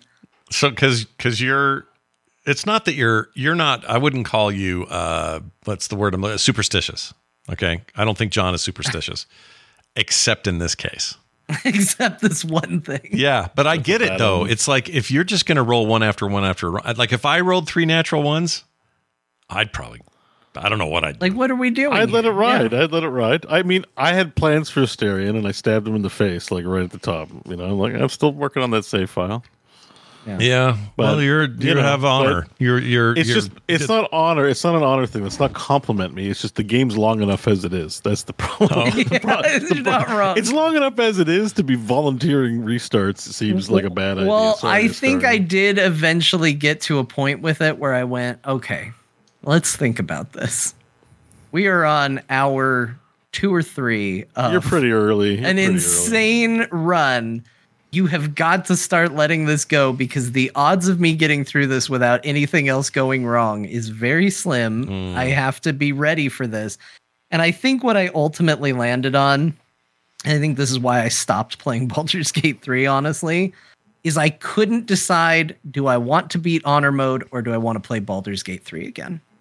Oh, yeah. I see what you're saying because you can't enjoy honor mode the same way as just another playthrough. no it's not fun. the same Yeah. And because I couldn't decide which one of those I wanted to do, I went, well, I'll go play Red Dead Redemption 2. like, I, like I just I ha- I haven't landed on where that's going to ultimately be. that makes me laugh. Um but yeah, I'm also continuing to play Sea of Stars. A lot of that has been on stream. Um really liking that game. I got to the pirates, the incredibly self-aware the pirates RPG dude pirates. The pirates are great. They are the most piratey of pirates of all pirate time. Those pirates. They're I ridiculous. I really like them, especially because they know all the video game RPG tropes, and it's like it's kind of the first time that the game. I mean, the game did a blatant nod to Chrono Trigger, where literally they took the exact dialogue from Chrono Trigger, but. The the pirates were the first time where it felt like they almost broke the fourth wall, where they were like, "Ah, yes, you're going to deny our request at first because you think uh, you want to seem you know, heroic, but we all know you're going to do it in the end. So you might as well just come and and give in and do it, and we'll be waiting at the bar for when you do. sure. Um, but they make overt references to like I think they specifically call out an exact scenario from Final Fantasy 2 Um uh, or maybe even four, like they and they just pretend like that's something that has happened to them. So yeah. they're really self-aware and it, it did remind me that you were a big fan of the animated gif of that dude with his shirt off Yeah, the muscle kid or the muscle pirate. yeah, Yeah. so i was like oh yeah this is the npc scott really liked because i saw him posting it all the time i didn't yeah, know he was, it was he was great. Um, and I think I saw. Well, I liked the whole the, all the pirate stuff. I actually really enjoyed. You must be getting. Yeah. Uh, I'm still a little ways past all this, but you're you're about where I was when I when I paused. I got to get back to it. That game rocks. Game's great. it's really good Yeah, it's really really Uh, good. and much to my surprise and the surprise of everybody around me it seems I am back trying to beat Final Fantasy X. Oh my gosh, Return of the King, oh dude. shit! Return of the Mac. Yeah. So I'm trying. I had a real rough uh, start to it. Turns out, walking away for months and months, there was a little ring rust when we got back in there and started uh, started going again. But I feel like I've hit a good flow. I'm enjoying it.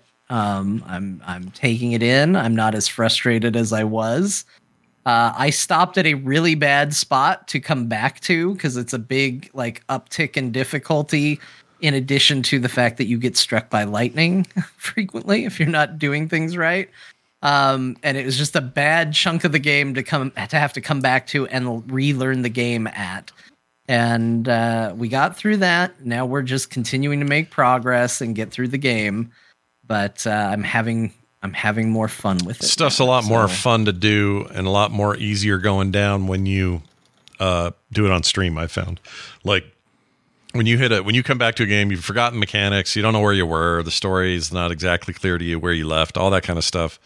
If you have everybody in there kind of along for the ride, for some reason, that stuff's so much easier to do on stream. Well, to a degree, but I will say, like one of the first comments I got when I posted the YouTube VOD of me pl- me coming back, they were like, you know, I feel like a lot of your problems would be solved if you'd actually spend more than thirty seconds looking at the sphere grid. And it's like, well, yes, but when you're streaming, looking at the sphere grid doesn't exactly make for a compelling stream. So I try to minimize it. Good point. And yes, that was part of my problem. My characters were underleveled because I wasn't spending enough time doing it. But like uh, people don't always seem to appreciate what trying to keep things moving and entertaining does in an RPG setting. It doesn't exactly they aren't conducive. Um That's true. so it is a hard balancing act at times. I know, woe is me. Playing video games is hard, but like it it is one of those things where yeah, it, I it's true. They weren't wrong. Like I had to level up my dudes, but it's also not the sphere system is cool is not the most exciting thing to figure out or watch someone figure out. Well, s- sometimes you just got to do what you got to do. Sir Whiskey Jack in the chat says, yes, the best combat system. Agree or disagree? What do you think? Uh, it is really good. I think the encounters are too long. Um, it takes a little too long to go through it, but the combat system is really good. There are ways to fix it. It could be fixed into easily the best Final Fantasy combat system ever. There's problems with it, but um, it's very good.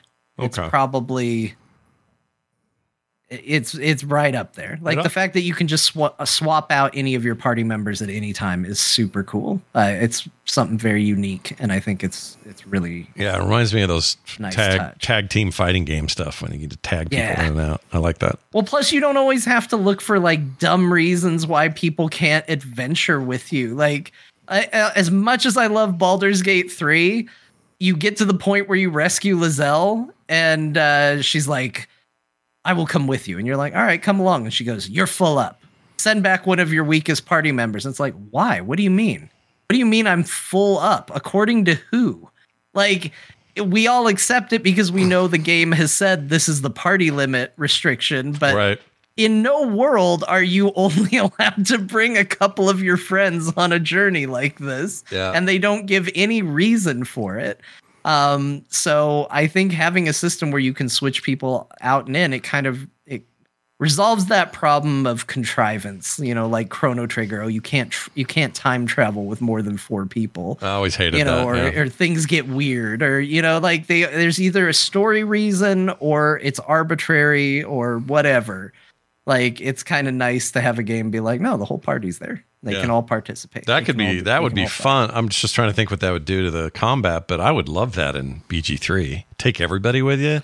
Freaking have There's a- withers in there if you need them. Whatever. I, think there's a there's a mod. I don't know if they're all in your party, but they're all in dialogue or something like that. Could you Yeah, I think I remember somebody recommending that, like where you could, like you didn't have to have them in your party, but you could use them for looting chests or something like that. Hmm. I like yeah, I, that. I think there might even be a mod to have the whole party out in combat too, though. Oh yeah, uh, Azix in the chat. There's a mod that yeah. removes the party restriction. Yeah. I never say his name right, Azixa.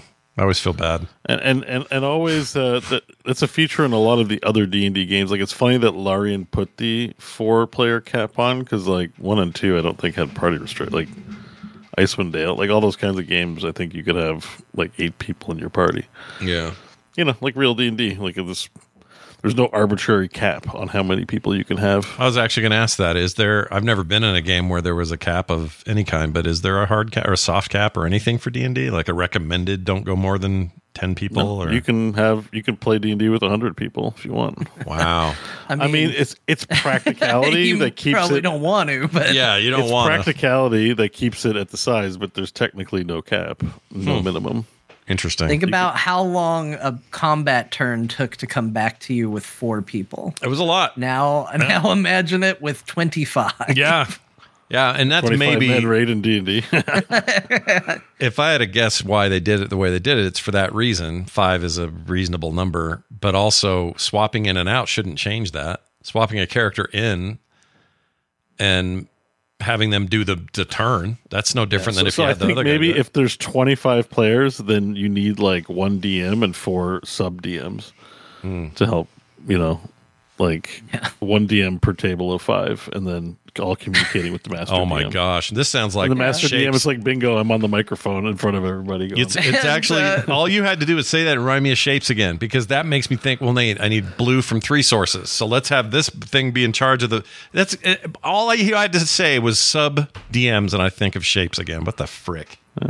That I also game. want to give a shout out to uh, great name Dirtbox Fingers in the chat who said hard enough to get three people on a bloody Thursday. Yeah, imagine the scheduling conflicts of twenty five people. yeah, it's too. hard, man. Yeah, but Like- it's the it's the it's the raid policies. As I've been raiding and WoW, I, I'm starting to get you know there's conversation. But what if we win at eight? What if we win at seven? And I'm just like, I'm the streamer. I say seven. This is what it's happened. Show or don't. I don't care. like that, you know. So as a DM, it, you know, maybe when you have that many people, it's like it's 8 p.m. on Saturday. Show up or don't. The train leave, leaves without you. I like That's what you the subtle jab from Claire in the chat. Quote: Now that now what happens if I do thunder wave next to everyone? Unquote. Yeah, yeah, yeah, yeah. Yeah, you can start a bar fight, Claire. Yeah, we know how what happens. We've been there. Maybe a bunch of people like you thunder wave my guy and killed my character I've had for four years, and then the beer bottles get smashed, and you know, Yeah, then there's a fight, and then the DM has a different story to tell. That's how it works. Yeah. Oh, he just just goes, ah, what I intended all along. Yeah. Speaking of intending things, uh, my obsession with Shapez is nothing compared to Beau's obsession with the nearly 20 year old game called World of Warcraft, specifically Yeah. uh, yeah, uh, SoD. I'm, I'm now the new host of the mini instance here on Core, the, the instance section, as I spend my entire week playing World of Warcraft. yeah. I've been playing a lot, you guys. I, I, I, p- I put it in kind of maybe a more graphic way than I intended last week, but it's still true this week. Firm grip on the old yoinker, and uh, it's I'm having fun. It's, I'm having fun. I, I I think Yakuza will peel me off finally, but um, I will echo what a lot of people in the guild have said: is we got a good bunch of good bunch of lads in the guild. I think the, I think that makes a that's what huge difference. coming back. Yeah. They're I, all do you are you listeners. surprised though? Because your original plan was like, oh, I'm going to cut out a couple hours every Saturday, and that'll be the day I play WoW. And but Yeah, that's core community day. Let's go raid. But yeah, not anymore. you get you get kind of wrapped up. Like, well, when we first did the raid, Kelris kicked our ass, and I was like, okay, I'm gonna go and like farm some prebis items for the raid. Like, I'm gonna I'm gonna gear up, and there's there's little things you can do. I did some PvP, get my necklace, you know, and my trinket. You know, go do this quest chain, save up some money for a rune. There's just all kinds of activities, and uh, so the net result is at this point I'm fully raid geared now. Pretty much, I have I still have items I can get, but like I'm in all blues, and I have the epic purple sword, and I got the epic breastplate for the warrior. nice. So yeah, I'm. I feel like a big baller in the video game. I sport my sword around and go like, "Look at this bad boy. You wish you had this bad boy." and I hit people in PvP for like 500 damage. It's it's awesome. yeah, your EPing, your EPing is on point. um, I mean, I'm just like I'm inve- at that point. You get invested. You're like, I've worked hard. we- We've organized these raids. Everyone's worked hard really to get the gear that I have. Like I've been supported by uh, the, the the listeners who play, so it feels good, and uh, it feels so good that I now have a, a hunter at level 25 that I've started raiding with. So uh, I'm not just raiding on the warrior. I'm raiding on the hunter, and I got the most ador. I see why you like playing GURP and playing hunter. This is the Mm-hmm. First rule. time I've been like, I played a mage and I was like, this is shit. Mages suck. So I was like, and I went to hunter, and I'm like, oh god damn, everything. Life is easy as a hunter. You get extra move speed. Your pet like fights stuff for you while you're skinning and doing other shit. I, that's why all the people hate hunters Yeah. because they're 'Cause they're playing a better. better game. That, Yeah. They're playing a better game than the rest of the classes, basically. Yeah, I played So- a better version of WoW, one to sixty, Yes. and then all the way to this new level and all the everything, all the level squishes. I was playing a better game of WoW than everyone else. Yeah, and, and that's certainly how it feels in classic. I can walk around fast. I, I, I, everything's easy to kill. It took me no time at all to level. It's almost an argument, Scott, for you to try classic because at least hunter takes like two seconds to Yeah. level. Well, that's back Not when two we took the seconds, most but shit. it's a lot less. We took the most shit um, back then, so I'm not surprised to hear you say that. It still In- happens now. Like Yeah. I still see that kind of chatter, and I'm just like, you guys. Oh, just you all deserved it. You all did. Yeah. You all earned it, whether it was stealing rogue gear or your pet causing wipes or Yeah, says you know, like says the class the that hunter Oh, was almost story about that. universally the problem. I got a story about that because I'm still new to pet pet hunting, and I'm using the control commands. Yeah. So we're we're in SFK, and you know those hallways are narrow. Shadowfang Keep. yeah. And I guess I misclicked because I sent my boar in to charge, but I think I clicked something three rooms beyond it, and I pulled like. I pulled like 50 yards into the hallway, and I was like, "Oh, did I do that?"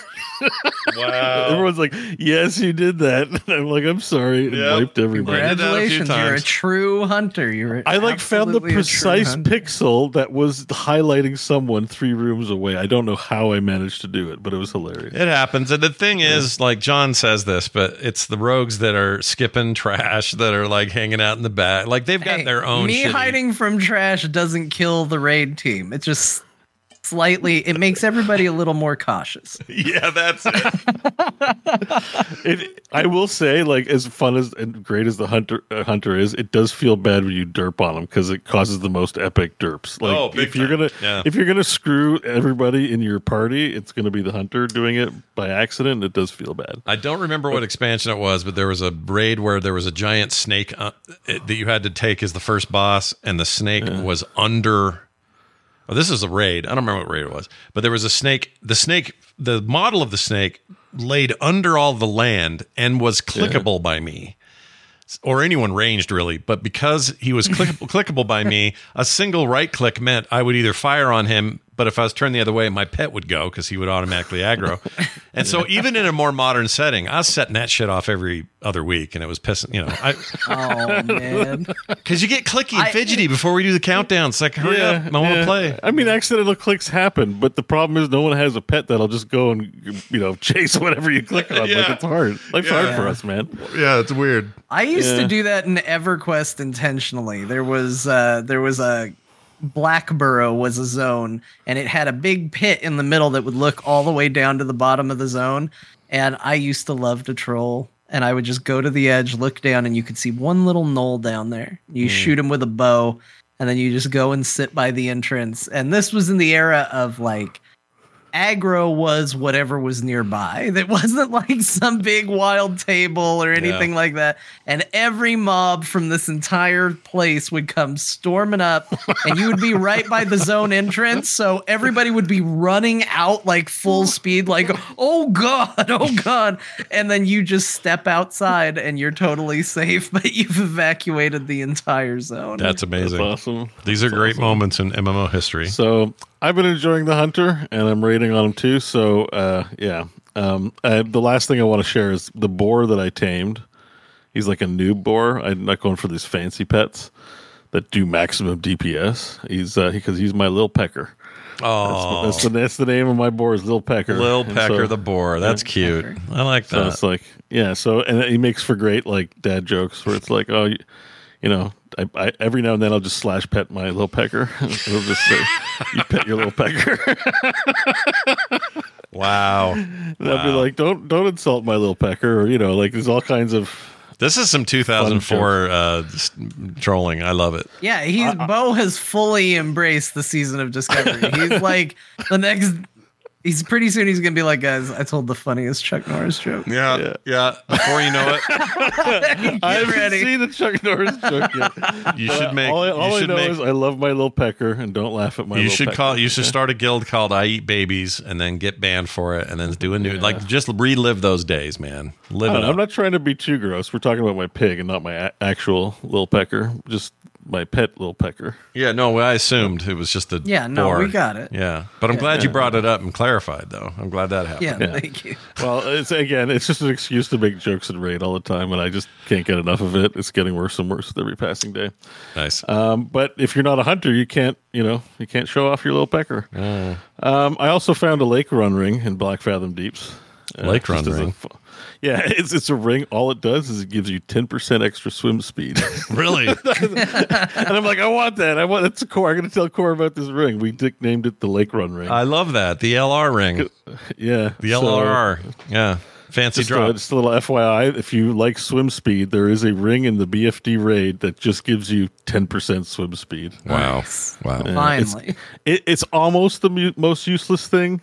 I think the most useless thing so far we've seen is a trinket drops that lets you summon a Murloc for 10 minutes that gives you like five shadow resistance. Oh, Yeah. okay, great. I know, it's- that's pretty useless. What's the point of that?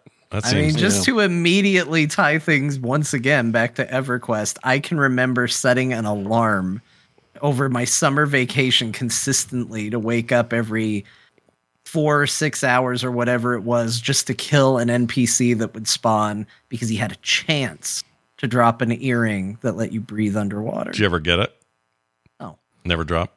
wasted a lot of my life is what happened and then by the time i got it i was i or was able to buy it i didn't want it anymore i was like eh, who cares That sucks. who cares Yeah. Yeah. That's Anyways, yeah, just to wrap up the season of Discovery stuff, I just want to. Um, so a lot of people have come in. I'm just again going to post adverts for the raid times. We raid the stream raids. Me is Tuesdays 7 p.m. Eastern, and Saturday 3 p.m. Eastern.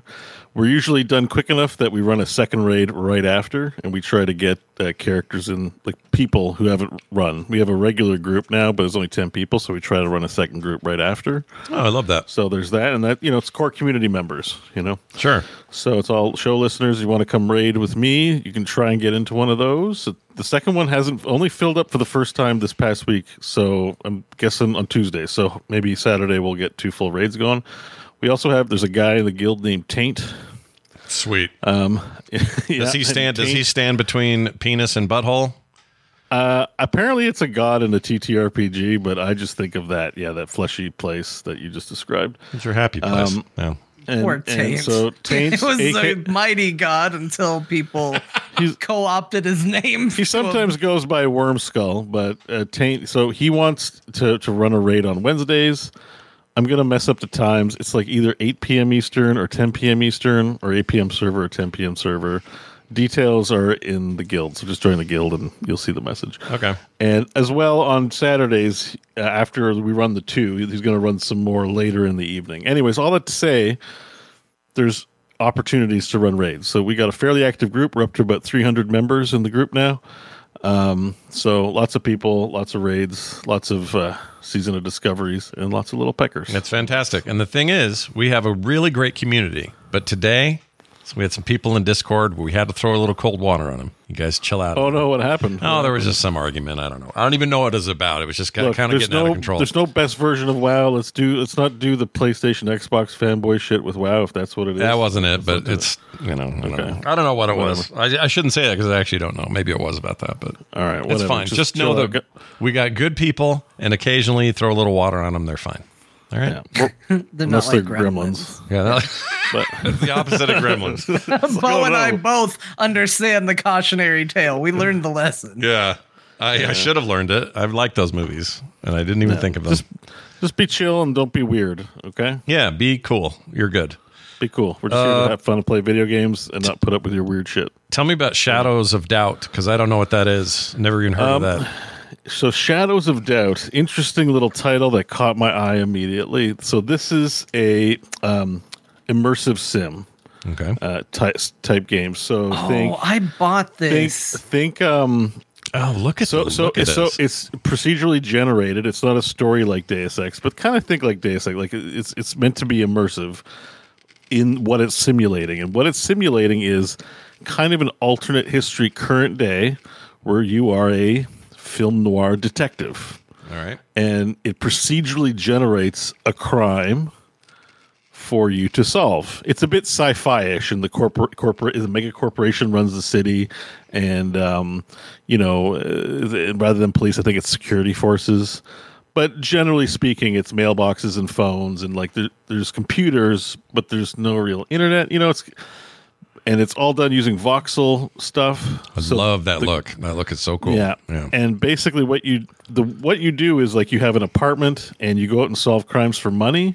You can lose money if you get fines for like breaking into things and get caught and stuff like that.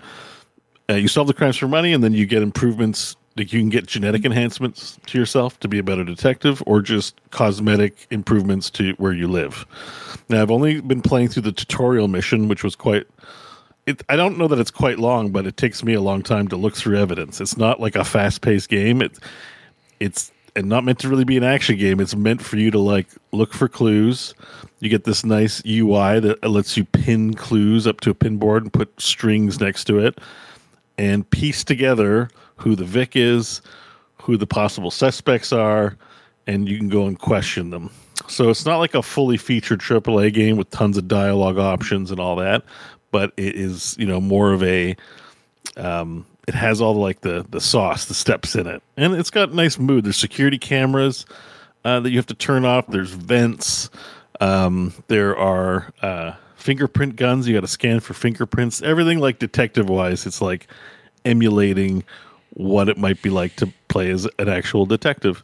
And uh, I, I what I played, I enjoyed so far. It's fun. It's got Yeah, a real vibe, neat. and yeah, It I looks liked it. cool. I fr- I wish listed this forever ago and forgot all about it. Jon, you I mean, I haven't. you grabbed it. You have it. You own it. Yeah. Jon. I did. Oh. I uh, I it was recommended to me. I was told uh, might not be the most interesting uh, streaming game, but is very cool. And I went, all right. Um, mostly I've been streaming lately, so I haven't played it as a result. But this sounded awesome, like a a detective simulator where they're kind of generating the mystery. Sounds like such a cool concept. Yeah, it looks Um, neat. I, I feels like I'm looking at Teardown visually. Yeah, yeah, it looks a lot like Teardown. In a good think way. I like that look a lot. Super cool. It's Yeah. neat to. I'm really happy to hear Beau thinks it's cool. That's great. I wanna. I Yeah, wanna so try it. so far it's just very detailed. The little things like um, you know, like there's light switches in every room. You got to pay attention to light switches. You can't piss off people. You c there's power cables, so you can you can shut down like the electricity in, places so that the cameras don't work. and there's just probably more I haven't explored yet. I just really like how finely detailed the interactables are in a crime scene and stuff. So yeah, this is. Uh, I I haven't fully played it. I might need to play a bit more before it's like a wholesale recommend. But like what I played, I liked a lot. So if it intrigues you, but you're not sure, it's a worthwhile purchase. I would say, Okay, I'm I'm interested. This looks neat. especially because it's procedural. Sometimes you play a detective game once you know the mystery. That's it. Yeah, you're done. You don't really want to go back. So the fact that it's procedural means like you know things are fresh a Yeah. lot of the time. Yeah. Yeah. And also, you know, I love th- like this is a great type of game for procedurally generated content mm-hmm. because you know you don't want it to be as simple as well. Then I'm gonna just you know I pulled up a guide, I found out what it was, or somebody slapped up a YouTube thumbnail that shows who the killer is, or something like. That. It's also that. an example of an of a genre or a kind of approach to a game that will greatly benefit from LLMs and other technologies. And I that's where I want to see this stuff is in concepts like this, like really push the envelope on what we expect from storytelling and procedural generation in general, which can be a little dicey. Uh, you know, really push those envelopes. I'm all I'm all in on that. So bring it. I want that game. Yeah. Uh, then you played some VR because because you're the VR guy. What'd you play? So yeah, so well, we actually I forgot to write it on the list here too. But uh, Crofton and, and Mike and I got together IRL yesterday, and we played some board games. Oh, fun! And I, I played El Dorado, which is um, a quick, fun game for all ages. It's like a deck builder, but you race to get to El Dorado. Mm-hmm. I do recommend it. it was, it's pretty good. And we played Root again, which I'm sure Crofton cheated because he won, and the game's rules are complicated, but there's and so there's always cheating that can go unvalidated, not intentional, but you know. Sounds like him. I'm sure he cheated. But anyways, we, we played a bunch of board games, and Crofton was like, uh, "Well, it's still early. Do you want to play some VR?" And I was like, oh, "I'm feeling kind of tired. I, I don't know." But I, I get so rarely an opportunity to play multiplayer in VR that I eventually was convinced, and we played Dungeons of Eternity. Now it wasn't as long as we would have liked because he didn't charge his headset and only had 56 percent, even though he's got the extra battery, which was at zero. yeah. And it's funny, so he abandoned me midway through. But what Dungeons of Eternity is, I think it's like Dark and Darker. A lot of these uh, procedurally generated, uh, random dungeons where you crawl with your friends. It's roguelite, so you bring back resources, unlock skins and upgrades, and you go out and dungeon again. Except um, it's not strapped to fantasy. It's like the lore of the game is like there's fantasy shit happening, but you're sci-fi people. So um, even though right now all we have are swords and axes and, and bow and arrow, you can get magic and laser guns and weird robot shit too to go into these catacombs. Weird. Yeah, and um, I haven't done much actual like multiplayer where I'm playing with somebody like in an action game, and it's good. Like it's actually pretty responsive. Fighting's interesting. It's like Asgard's Wrath light, and um, you know the the the. It's just responsive. The combat's fun, if just a little intense. Like at one point, there was these three devil guys with double wielding axes that are just they're so they're so like on speed or whatever. Like they just won't stop coming at you. And that was great. So I really like this game. The one problem I have with it is, of course, it has spiders. Oh yeah. And ha- having Croft in there was kind of nice because be like, just take care of the spiders for me. And he's like, I don't like them either. I'm, I'm like, yeah, I hate them more. and so, and so, like when when when we disconnect, when he disconnected, um, I was like, oh, sh- do you want me to stop? He's like, no, no, finish the level. So I'm like, okay. And you know what? There's these little spiders, and with the, I'm pretty good with the bow and arrow, so I can take them out from range, and I'm, that's great. And then I get to the end level, and it's like waves of dudes that I got to collect batteries from to, to power up the robot to take me back and finish the mission. Yeah. And the second wave spawned two of the most two giant ass spiders firing webs at me, and I just Oh, took the headset off. shit. And I just messaged him. I'm like, nope, I'm not finishing this level. F this game. Wow. Wow. So that's the one thing is I, I don't really enjoy. I actually enjoy the sword combat and the multiplayer. It's fun. It's a big rec- recommend, but I'm feeling a little bit like down on it because I don't like. I just I've drawn a line. I don't like spiders in VR. I can't be mad at Skyrim VR because that game was designed as a flat screen game. yeah. But if you're making like a specific, this is a VR game, just don't, pl- please don't put spiders in or put an arachnophobia mode in. Like, it's way worse in VR than it is on a flat screen. I can handle flat screen. I cannot handle them in VR. Yeah. Too real. So- too close. I get it. It's, it's their movement, and it's just, it's not, it's beyond logic. I can't rationalize why I don't like it. I just see them and I get really freaked out and uncomfortable. So, So- quick, quick question for you: Does the game um, having sci-fi elements mixed in with this, like you know, hard fan, dark fantasy stuff, does that work? Does it feel discordant? It seems a Um, little weird. It's not discordant. They present it to you right away because I think the game is just like a spot of fun, right? Like VR. It doesn't mess with any lore. It's not like a, it's associated to lore. It's just like you know, LOL video games, right? Um, so it, personally, like you know, if you just go by the litmus test, do I like swinging my sword and killing dudes? And it's a bit of fun with friends. It's like hits a perfect note. You know, it's definitely not a high end, big budget game um, but that's okay. So I think it's I would put it more like an indie title that's just trying to be fun, have a fun loop. And so far, it was fun. It, it's not, I don't think it's that fun solo because I played it solo before, but just didn't report on it on the show. Right. Um, but multiplayer, it's it's another. It's fun when you're playing with friends, especially because you can do like goofy shit. Like he's like, "Do you want to put?" Do you, we were hanging out in the main lobby, and he's like, "Here, take my glass, drink from it." And I'm like, "Okay," I pretend to drink from it. And he's like, "Here, have another one." And I'm like, "Okay," and I pretend to drink from it. He's like, "Look, look what I'm putting in the cup." And then he's holding the cup in his crotch. And he's like, "I'm peeing at it." You know, he, he wasn't really peeing at it, but that's. So he's like he's joking around that he fed me two glasses of piss, and it's just funny, right? You're just like, ah, that's some that's some Crofton shit if I ever heard any. Yeah, Yeah. yeah. So yeah, If It's he like, could, there's- here's the thing about Crofton though: if he could put real pee in there, he would. He'd do it. Yeah, well, you know, yes, he he, he got he got a laugh. It's just because he's jealous how awesome. It, oh, because I forgot I forgot the context of the whole day. Um, their first game of El Dorado, I beat him so bad he never wanted to play it again, and we had to talk him for 30 minutes into playing his second game. It's like Beau's just gonna win. He's too good at deck builders. Yeah. And then I, you know, uh, and but and then I lost the second game. So you know, Did you let him win? Is my question. I didn't. I didn't. I got Okay. stuck in a in a trap. He's no slowed me Wookiee, down. so it's fine. Yeah, I just got really lucky and built an awesome deck and trounced him so hard that it took him like a few hours to mentally recover. Nice. well, we've all had quite the lineup this uh, this week. We are now going to take our first break of the year and come back in five minutes. And when we do, we got a Dear Martha review coming from Steam. Is it? No, Reddit. Oh, Reddit. Oh, no! oh, Sweet. I'm excited about this. All right. Uh, so, yeah, we'll be doing that. We got some news to cover, a couple of uh, bits of feedback from you at home, including a call for Beau and his VR love. So, we'll see what he says about that. Uh, that will look at his big thumbs up. That's a good sign. Uh, anyway, we will not be too terribly long. Five minutes, like I say. We'll be right back. All right, we have returned from our break. Thank you for hanging in there. We're going to dive straight into it, Dear Martha. It's a Reddit, uh, what, like review post? What is this thing? It's a Reddit story that I found. And I'm not going to lie, I was not going to mine these depths.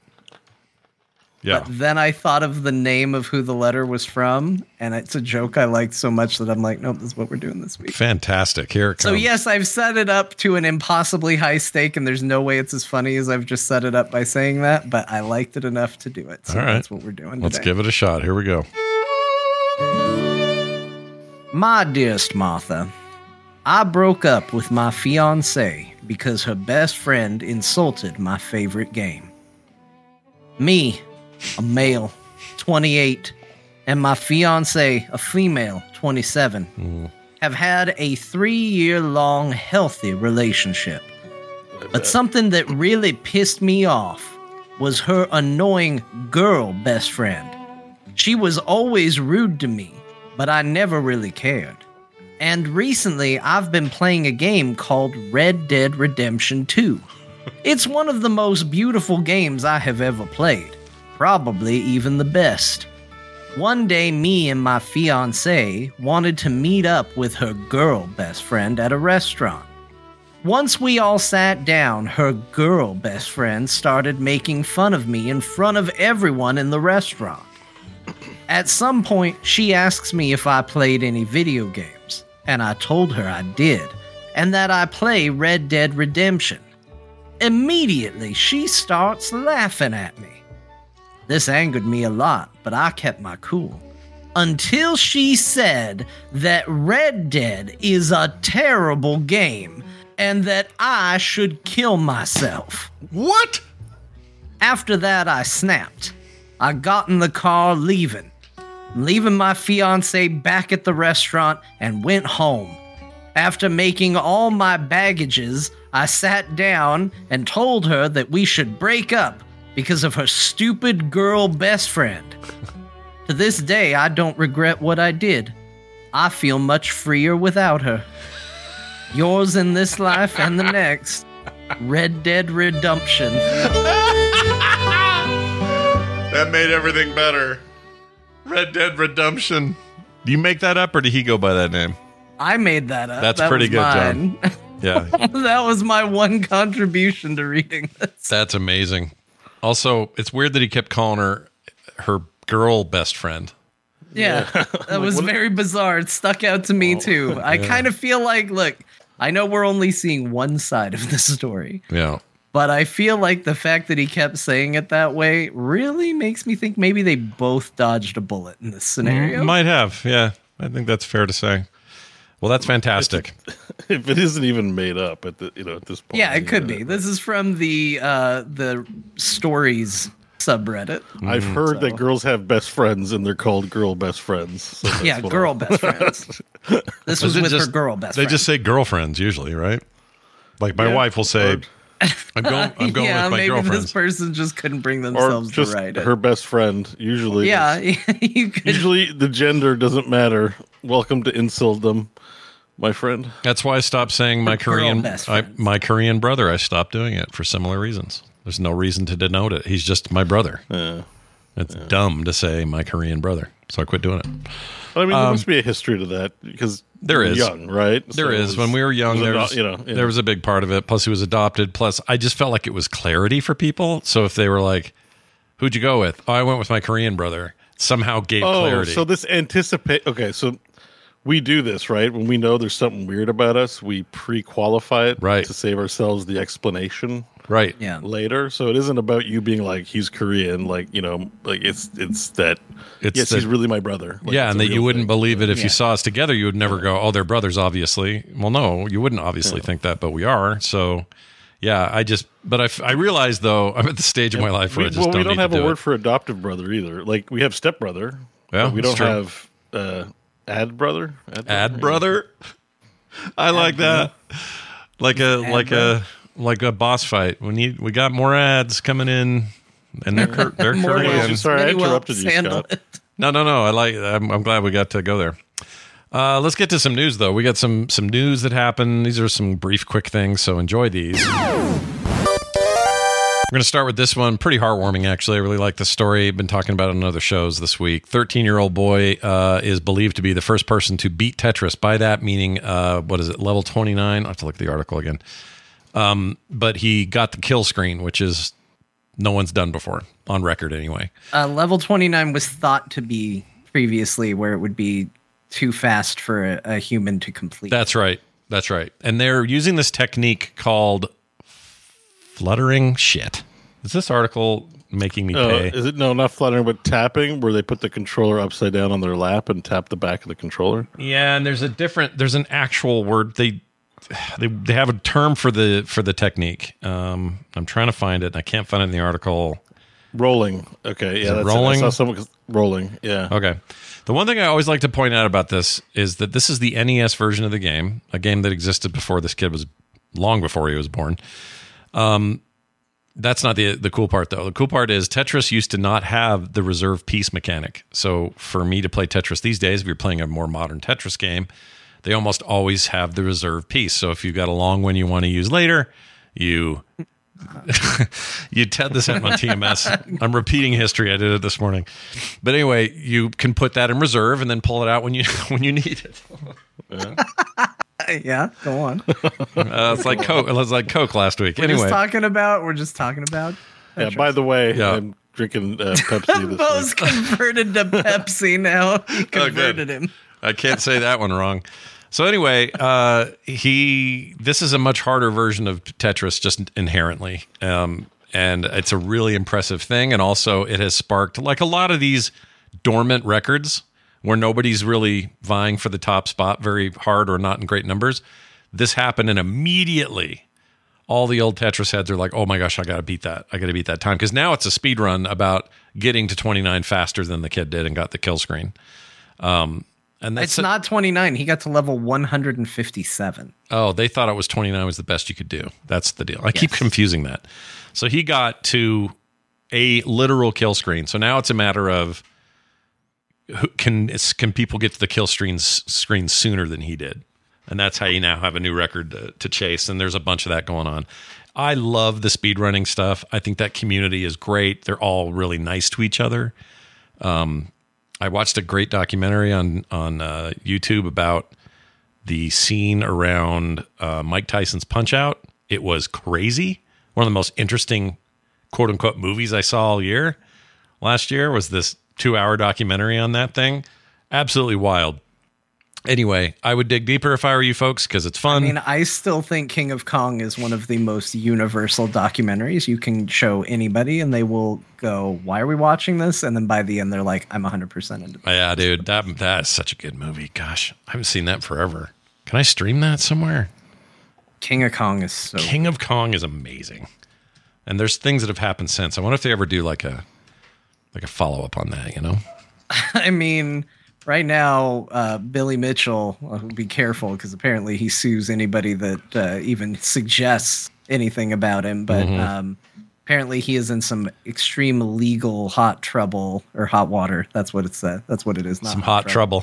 Some hot trouble is coming Billy Mitchell's way Yep. because uh, there's now, I guess, some actual evidence that maybe some of his scores might have been fake. Yeah, I think he did some cheating.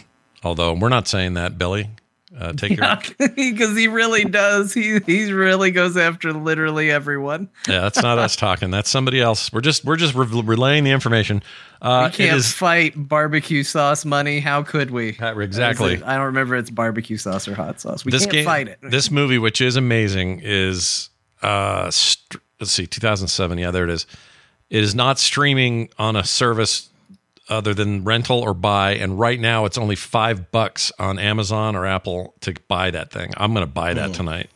I'm I th- I'm pretty sure I own it. I think I do. Um, if I don't, I would 100% buy it. It is it is that good. I will watch I will watch that movie anytime somebody wants to watch it. King of Kong is great. That's let's see, 1080 1080p is the maximum. There's no 4K uh, remaster, but uh, whatever. Uh, I'm getting it. I'm getting it tonight. If you haven't seen it, if you're you are hearing our voice and you haven't seen it, go watch it. Yep. It's even if you think I'm not going to be interested in this, I mean, I'm not going to guarantee. There's a lot of people out there, but it's a hard thing to guarantee. you're going to enjoy it. Yeah. Steve Wiebe is life. I love that guy.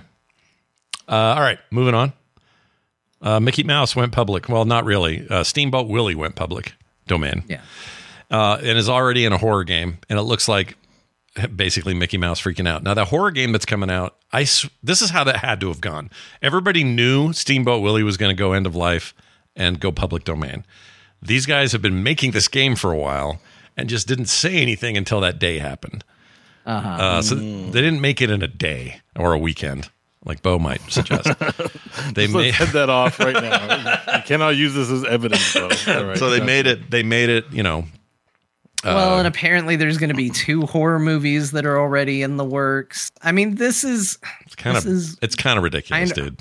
why we can't have nice things. Yeah. Everybody like everybody wants to complain about how uh, bad copyright laws are, and then we totally justify them by what we do the second something becomes public domain. We just can't help ourselves. Yeah, um you know and and all of a sudden i i'm not saying it's right but i begin to understand why people hold on to these things so dearly when the second something becomes available there's a video game and there's some two movies and all of that.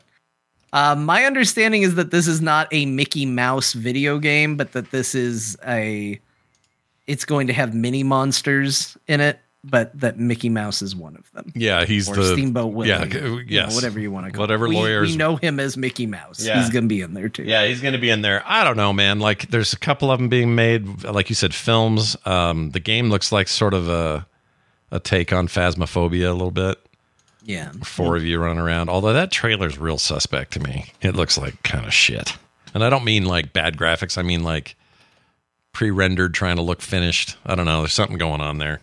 I, s- I s- Vaporware, I right? smell I mean, it. we'll have to see. We'll have to see when it comes out. Don't you know? Don't pre-order. I smell a grift. Uh, we'll see. Uh, what else? Jack Black will be voicing Minecraft Steve in the movie Minecraft, which is also being made. So they're making a Minecraft movie, and he will voice Steve, the titular character of Minecraft. Great. I think I, I like Jack Black. I have do, no yeah. preconceived notions on how Minecraft Steve should sound, so I don't. I have no opinion on this one, but Yeah, But it might be really good. I mean, with Jack Black there, does it not make you want to play a little bit, maybe, or something? a little bit. I kind of want to. I, I, I almost. always kind of want to play Minecraft. Yeah, same. Like I, I never, I, I don't play a ton of it, but anytime someone mentions it, I'm like, I could play some Minecraft. yeah, and I see sometimes someone will mod it up so crazy good looking that I'll be like, "Where are these mods? I gotta get this stuff. Which version do I download? Do I just get the Game Pass one? Do I have to buy something else? I have all that shit, and then I forget and don't do it. But I get excited about Minecraft about once a month, and then I don't do shit about it. So whatever. Uh, Guardians of the Galaxy, I think a very excellent video game came out a couple years ago. Is now free on Epic Games. Even Beau logged in and redeemed that one. Good job, Beau. Yep. I was like, you know what? That's, that's a game that flew by me that if I had a chance maybe to boot it up, I might enjoy and play. So I was like, I'm grab it. Should grab it. It's great. Grab I it. have I bu- I have it on Steam and I have it on Xbox and the Steam one I got free for code, so it wasn't that big a deal. But uh, once again, just talking about it made me want to keep playing it. Never finished it, so Uh, Tim Sweeney's Christmas gift to us all. I appreciate it. Thanks, Tim. You're the you're the best. You're the best. Yeah. I don't know about that. Very thoughtful. Uh, Resurgence of the Storm is a Heroes of the Storm remake mod in StarCraft 2. Oh, you got to see the trailer for this. Let's take a We've at come this. full circle, So, everybody. Yep. so We're back. I thought it was going to look janky. It this this shit looks like Heroes of the Storm. Do you see the vi- there's a video link underneath? But since there is a Heroes of the Storm, what is the point of So making? uh, okay, I'm glad you asked. Click that YouTube link directly under it. There's a link to here. YouTube yeah. on in the show notes. Yeah. It's probably the same video as what you're seeing, but you need just full screen this and go to chapter two Okay. of the Oh, video. Is this really you know the like game? the, is that real? So- so they adding new heroes. That's Selendis, and you're going to see Fenix in a second. Holy shit! Yes, Yeah. that it's like it. It's not just that they're they're not modding the game because like uh, why don't you play it here? It's like it's because they can't mod the Heroes of the Storm client, but the Heroes of the Storm client is the same shit as StarCraft Two engine.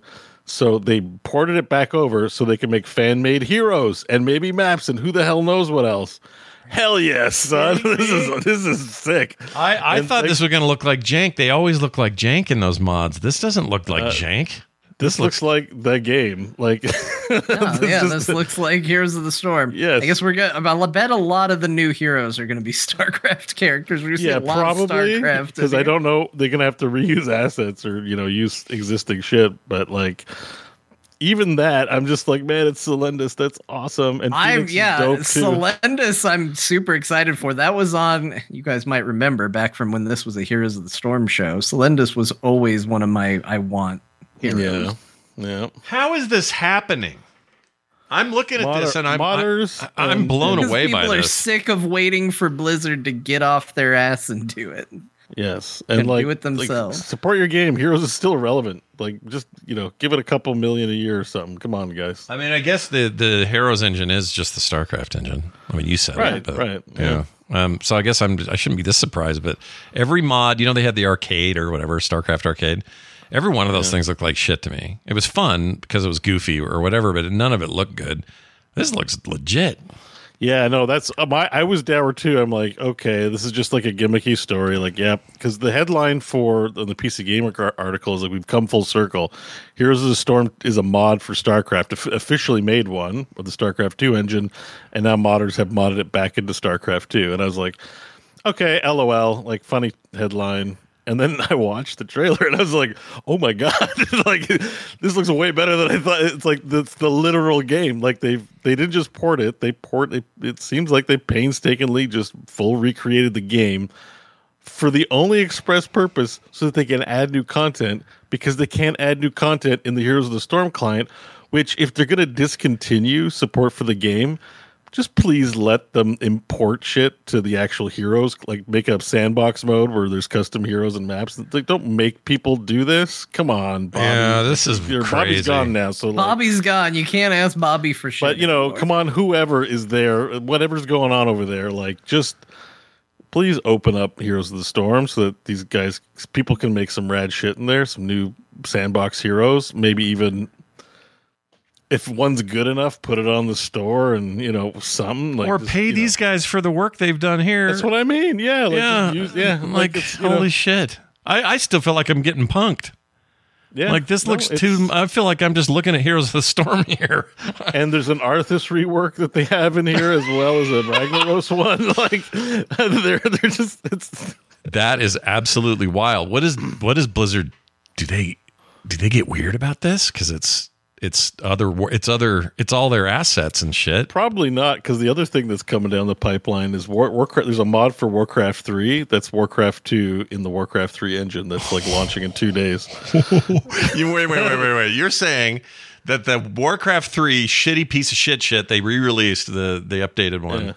is actually gonna. I will install Getting that a full again. campaign mod of Warcraft two. I saw it on Twitter the other day. I forgot to throw it in the show notes.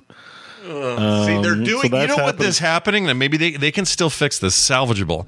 But what's happening is what has always happened to them, which is they have a thing, they make a thing, they get distracted doing something else, and somebody comes into the backyard with just a few mod tools and outdoes them, and then they miss out on the world that was League of Legends and Dota two.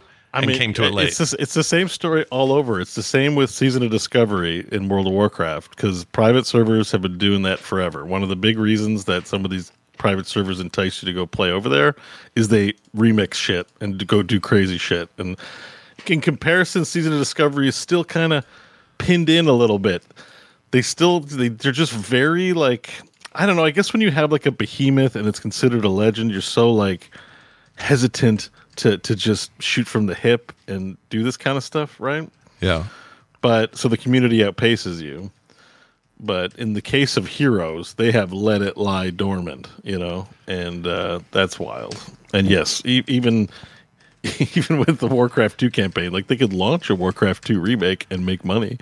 like like hire these guys and just make the money pay them a salary and make make the profit off the Warcraft 2 set. Like it's it is kind of crazy and it's hard to Bananas. I don't know why this keeps happening. Like what what gears are locked and seized that need to get unseized within that uh, business to make these things happen. Yeah, and maybe that's happening. Maybe, you know, Kotick left on what the 29th was his last day.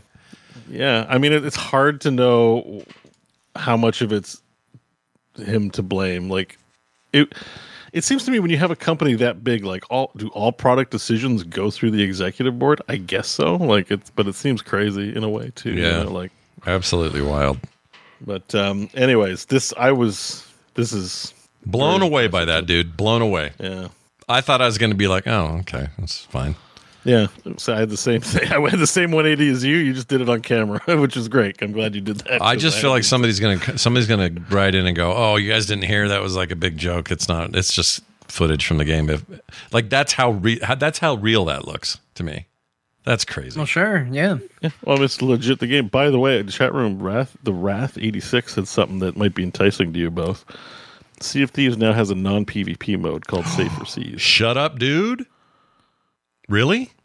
So a chief complaint has been, I want to get into that game, but like I'm just going to get punked, or you know, I just want Yeah. to play peacefully at my own pace. Yeah, Uh, yeah. Here you go. I'm in. That.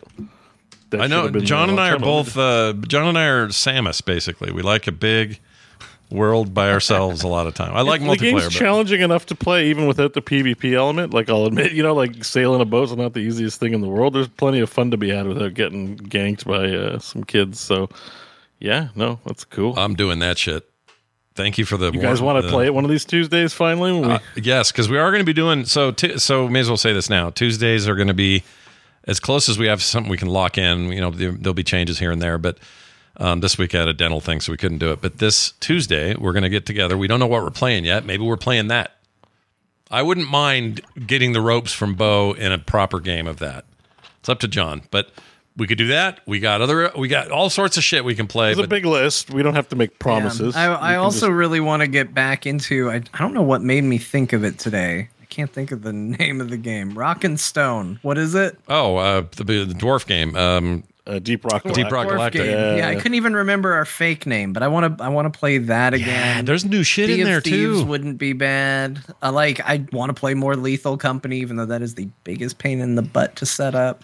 It Uh, is. it's worth it in the end. Yeah. So yeah, I mean, we're gonna use Tuesdays for multiplayer games. So no matter what, you're getting more Yeah. multiplayer. We all stream independent, so you can load up multi Twitch or whatever you do to see all of us, and you can see all our perspectives and all of that. So Especially with Lethal Company, because sometimes uh, you lose contact with somebody and you want to find out what happened Yeah. to them as Yeah, a viewer. It's re- like Lethal Company's really good for the three streams because if suddenly somebody's not doing anything interesting uh, or somebody's uh, everybody else is dead, you can still check in with the others. Yeah, So, it's amazing. uh, there's a lot of fun to be had there with those. So we got a, we got a list, but we'll we're going to plan on this Tuesday. So come around. Uh, I forgot what time is it? Noon our time for Jon and I. Uh, yeah, noon Mountain time. Noon so Mountain. that is 2 p.m. my time. Yeah. So it's about an hour after TMS for those who are still around for that. Uh, we'll kick it in, play for a few hours, however long we can go, and then do it every Tuesday. So looking forward to it. Uh, final note City of Heroes private server receives its official license to operate from NCSoft. I think that's great. Yeah. Well done. I kind of been tempted to beloved check that out. game. People love City of Heroes. They that. that. thing should have never gone away. There should be a sequel by now, or at least a million updates and all that. I, I would like add the, the, the thing about this story. 'cause I don't know if it's the first of its kind. It's the first that I can think of. There's a lot of MMOs that don't operate that have you know Star Wars Galaxies being one of them, PlanetSide Yeah. being another. Uh, if more companies would just license out like something nice, like a percentage of donations and sales or something like that. You know, like I don't know what it's costing them, but I wish there. Yeah, I wish there'd be more more of this. If they're not going to host their old games, like yeah. have a system to license out uh, uh, unofficial, you know, third parties to. Yeah, I agree. I support this 100%. I think it's really cool. I don't like that NCSoft tends to cancel their games too soon. Overall, that really annoys me. I thought, um, Bra- not Brave Star, what was it called? Wildstar. Wildstar was amazing and had so much potential, and they just didn't give it the time it needed. And NCSoft just does that stuff. So I'm not surprised by that, but I am surprised they gave them the license. So I say, I say, good on them. You'll I never, embrace this new future. Let's do yeah, it. you'll never get this out of Disney or freaking Blizzard or anybody else, but NCSoft they can do stuff like that. Um, okay, that is it for that. Let's get to this. That's a good question. Uh, before I get to a couple of very quick emails and a call, I want to read this thing uh, about Michael Belt or Betts is his name. He made a very very cool RPG that's up on Steam right now. It's called Tower Song. He's one of us. He's a core listener. He's been listening to Frog Pants stuff since the instance, like way back. He reached out to me and said, I made this 2D turn-based game. It's you know a lot of inspiration from a lot of our favorites from back in the day. Uh, choose your hero, customize your party skills and gear, hone your strategies to defeat challenging em- enemies in this dungeon crawling adventure. Uh, is one of its descriptions. Uh, I want people to go check it out. We got codes. We're going to try it ourselves, and uh, I haven't had time yet, uh, but I'm going to. I've already installed it. I just got to play it. Uh, so these guys, we'll definitely talk about it next week. But just search Tower Song in Steam and check it out. Big grats to Michael on such a cool thing. Um, this isn't a paid ad or anything. Just want to help. Well, this is how you know they're an actual listener. They knew there were three hosts. On they knew there were three hosts. You're right. That's an important aspect of this. That's how you know. If Yeah. we get one code, not a real listener. Not a. Real because they don't know how many hosts are on this show. It's a really good point. But he just he seems like I've talked to him off air a bunch. He seems like a totally cool dude, and I'm just stoked when you guys make cool shit. So let us know when you do in the gaming space. We're happy to, you know, tell people about it and promo it and stuff. Uh, so let us know. And congrats again to Michael. Again, that's Tower Song on Steam, and it looks pretty rad. All right. Uh, quick email from Joe who wrote in uh, to talk to the core at gmail.com. It says, Hello, Core Hounds. Just a quick PSA on how to find hidden Steam games in the desktop app. So, you know, they introduced the whole hide your Steam games thing. So no one knows Beau has Orc Massage or whatever. I don't know why I'm using knows. you. Everyone I- knows, ev- so there's no everyone point in hiding it. yeah, that's true. But I think it wasn't it sex chest that he hid. Oh, sex chest or I, I haven't actually hit. Sex oh, chest. did I hit it? I think maybe I did hide it actually. sex Yeah, I think chest. did. I can't believe I got that wrong. Oh, I meant to show you guys. Sorry, total gear change for just a 2nd uh a guy in our community, speaking of, and he doesn't know we have three hosts. Just kidding. Mike Pachulik, who's a great guy, for Christmas sent me a 3D printed Tio Salamanca. Look at this. Oh my gosh, that's Oh, wow. amazing. Isn't that amazing? Look at that. It's like That a, is so I'm going to good. paint it eventually and do like all skin tones and stuff. His head comes off because that you got to print it separate.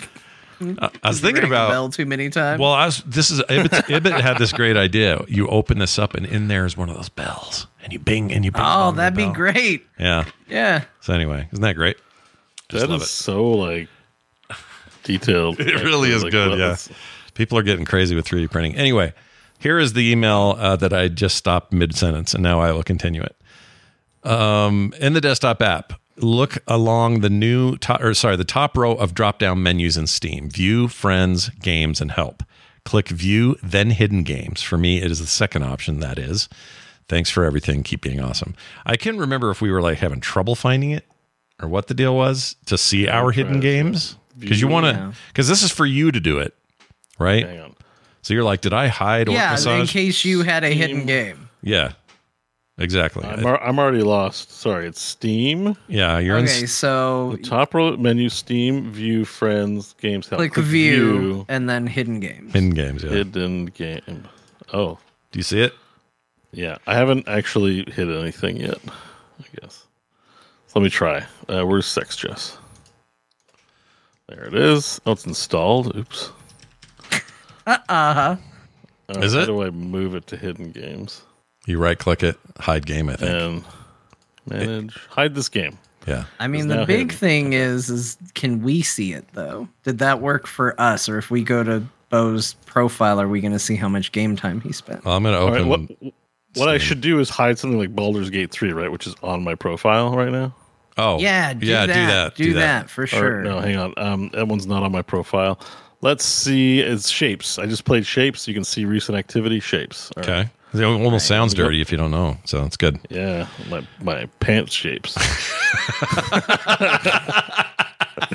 Let me hide this game. You playing Shapez? Yeah, my pants My pants shapes.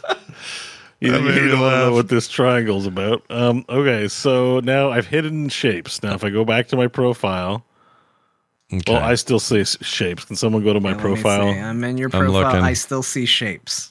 I still see it. Recent activity Shapez. Why can't I find Shit. you online? the, I'm, There hold on, let me refresh because I had pulled it up before you hit it. No, Yeah, I still reload. see it. Is there a different way to hide your purchases? What, if- what if um, I, I still see it. what about like recently played? Yeah, because it's like showing the whole world on my profile. yeah, it's like, recent activity Shapez. Shadows of Doubt, Dyson Sphere program. Oh, weird. Yeah, you're not hiding from me either. Maybe it takes Right, some but- time. Maybe it caches. You know? Well, that's not good. I need if I buy like something dirty, I need to hide it right away. Yeah, you don't want to. you don't no want to drag that out. yeah. There's no point in like you know Yeah, no. hides it an hour later. What the hell's the point? of yeah, that? what's the Everyone- point? I think we've learned a little something here. I think it is cached. It doesn't. So I can't find it is anything. in my hidden library. I can confirm it's properly hidden in my library. But if you go to Gorath's profile, it's like uh, there's there's Shapez right there. weird. All right, hang on. Um, yeah. Anyway, whatever. I guess we've just confirmed it doesn't work. So I guess it doesn't work the way it's supposed to, but maybe I, I bet there is a caching thing. That's almost always true of this stuff. Uh, all right, well, Joe, we'll check it out. We got Nelson who wrote in says uh, with the latest update to Fortnite, I finally decided to try the game out. And I have two kids, both age ten, and we have been playing Lego Fortnite daily. It has been an absolute joy to play that game with my kids, uh, where we all get equal enjoyment. I have also branched out and have now been playing other modes, which have been real fun as well. My question is for Jon, and it's this: Is the Save the World mode worth purchasing? I'm really into the game right now, and a PvE mode sounds very attractive to the dad in me. I've read a few opinions on it, but nothing that I value as much as Jon's. Wow. Listen to that. That's nice. keep up the good core crew, or keep up the good work, core crew, says Nelson. So, what do you tell Nelson? Worth it? Not? Uh, I've got I got bad news for you, Nelson. I've never played the Save the World mode. Um, I've seen gameplay of it. I would say that if you enjoy uh, survival wave based gameplay, and if you like the building in Fortnite and the shooting in Fortnite, you might get something out of it. I've never played it. Now there are a lot of uh, user creations out there. I don't know if any will fully simulate PVE. I do. I do know occasionally Fortnite will add a PVE mode. I, there've certainly been many games that um, have included stuff like that. Um, so you can kind of go down that road for free. You don't have to put any money into that. Um, but I would just say, sort of gauge your interest in it. It's not like Fortnite PVE. It's a very different game. It's basically uh, a daytime gather resources, uh, assemble, you know, build up a defense around a perimeter, and then at night everything attacks and you have to fend it off. If that sort of game appeals to you, you might find some interest in it. Um, if it doesn't, uh, I wouldn't recommend it. That sounds like tower defense. That type of game I don't typically like very much I don't either. unless there's something else to it, and that's why I've never bought it and played it. Yeah, not a big fan of that stuff myself. Uh, nice, Nelson. Thank you for that. We also got a call, and this phone call, well, it's for you, Beau, and it's an important one. It's about VR, and we're hoping you can give this guy some help. Okay. Yeah, yeah. So here it is. Hey, core boys, this is Andrew from Uncle Tio. Beau finally convinced me to get a VR headset, plus three, of course. Boy, I gotta tell you what, I'm sick as a dog playing that thing. Tried Red Matter 2, tried Asgard's Wrath 2, uh, pretty much anything just makes me sick. Um, I'm curious if you guys have any tips or tricks on how to alleviate nausea or how to minimize it uh, when playing VR games. Love the show. So I know you don't suffer from this, but do you have any ideas on No. what he can do to? Uh, what I yeah, what I see are the following that you can set up in options. Um, the first one is don't do continuous motion, do teleportation. Uh, apparently, that's helpful, especially if you're seated. I don't know if you're standing and playing uh, with full physicality or just seated and playing.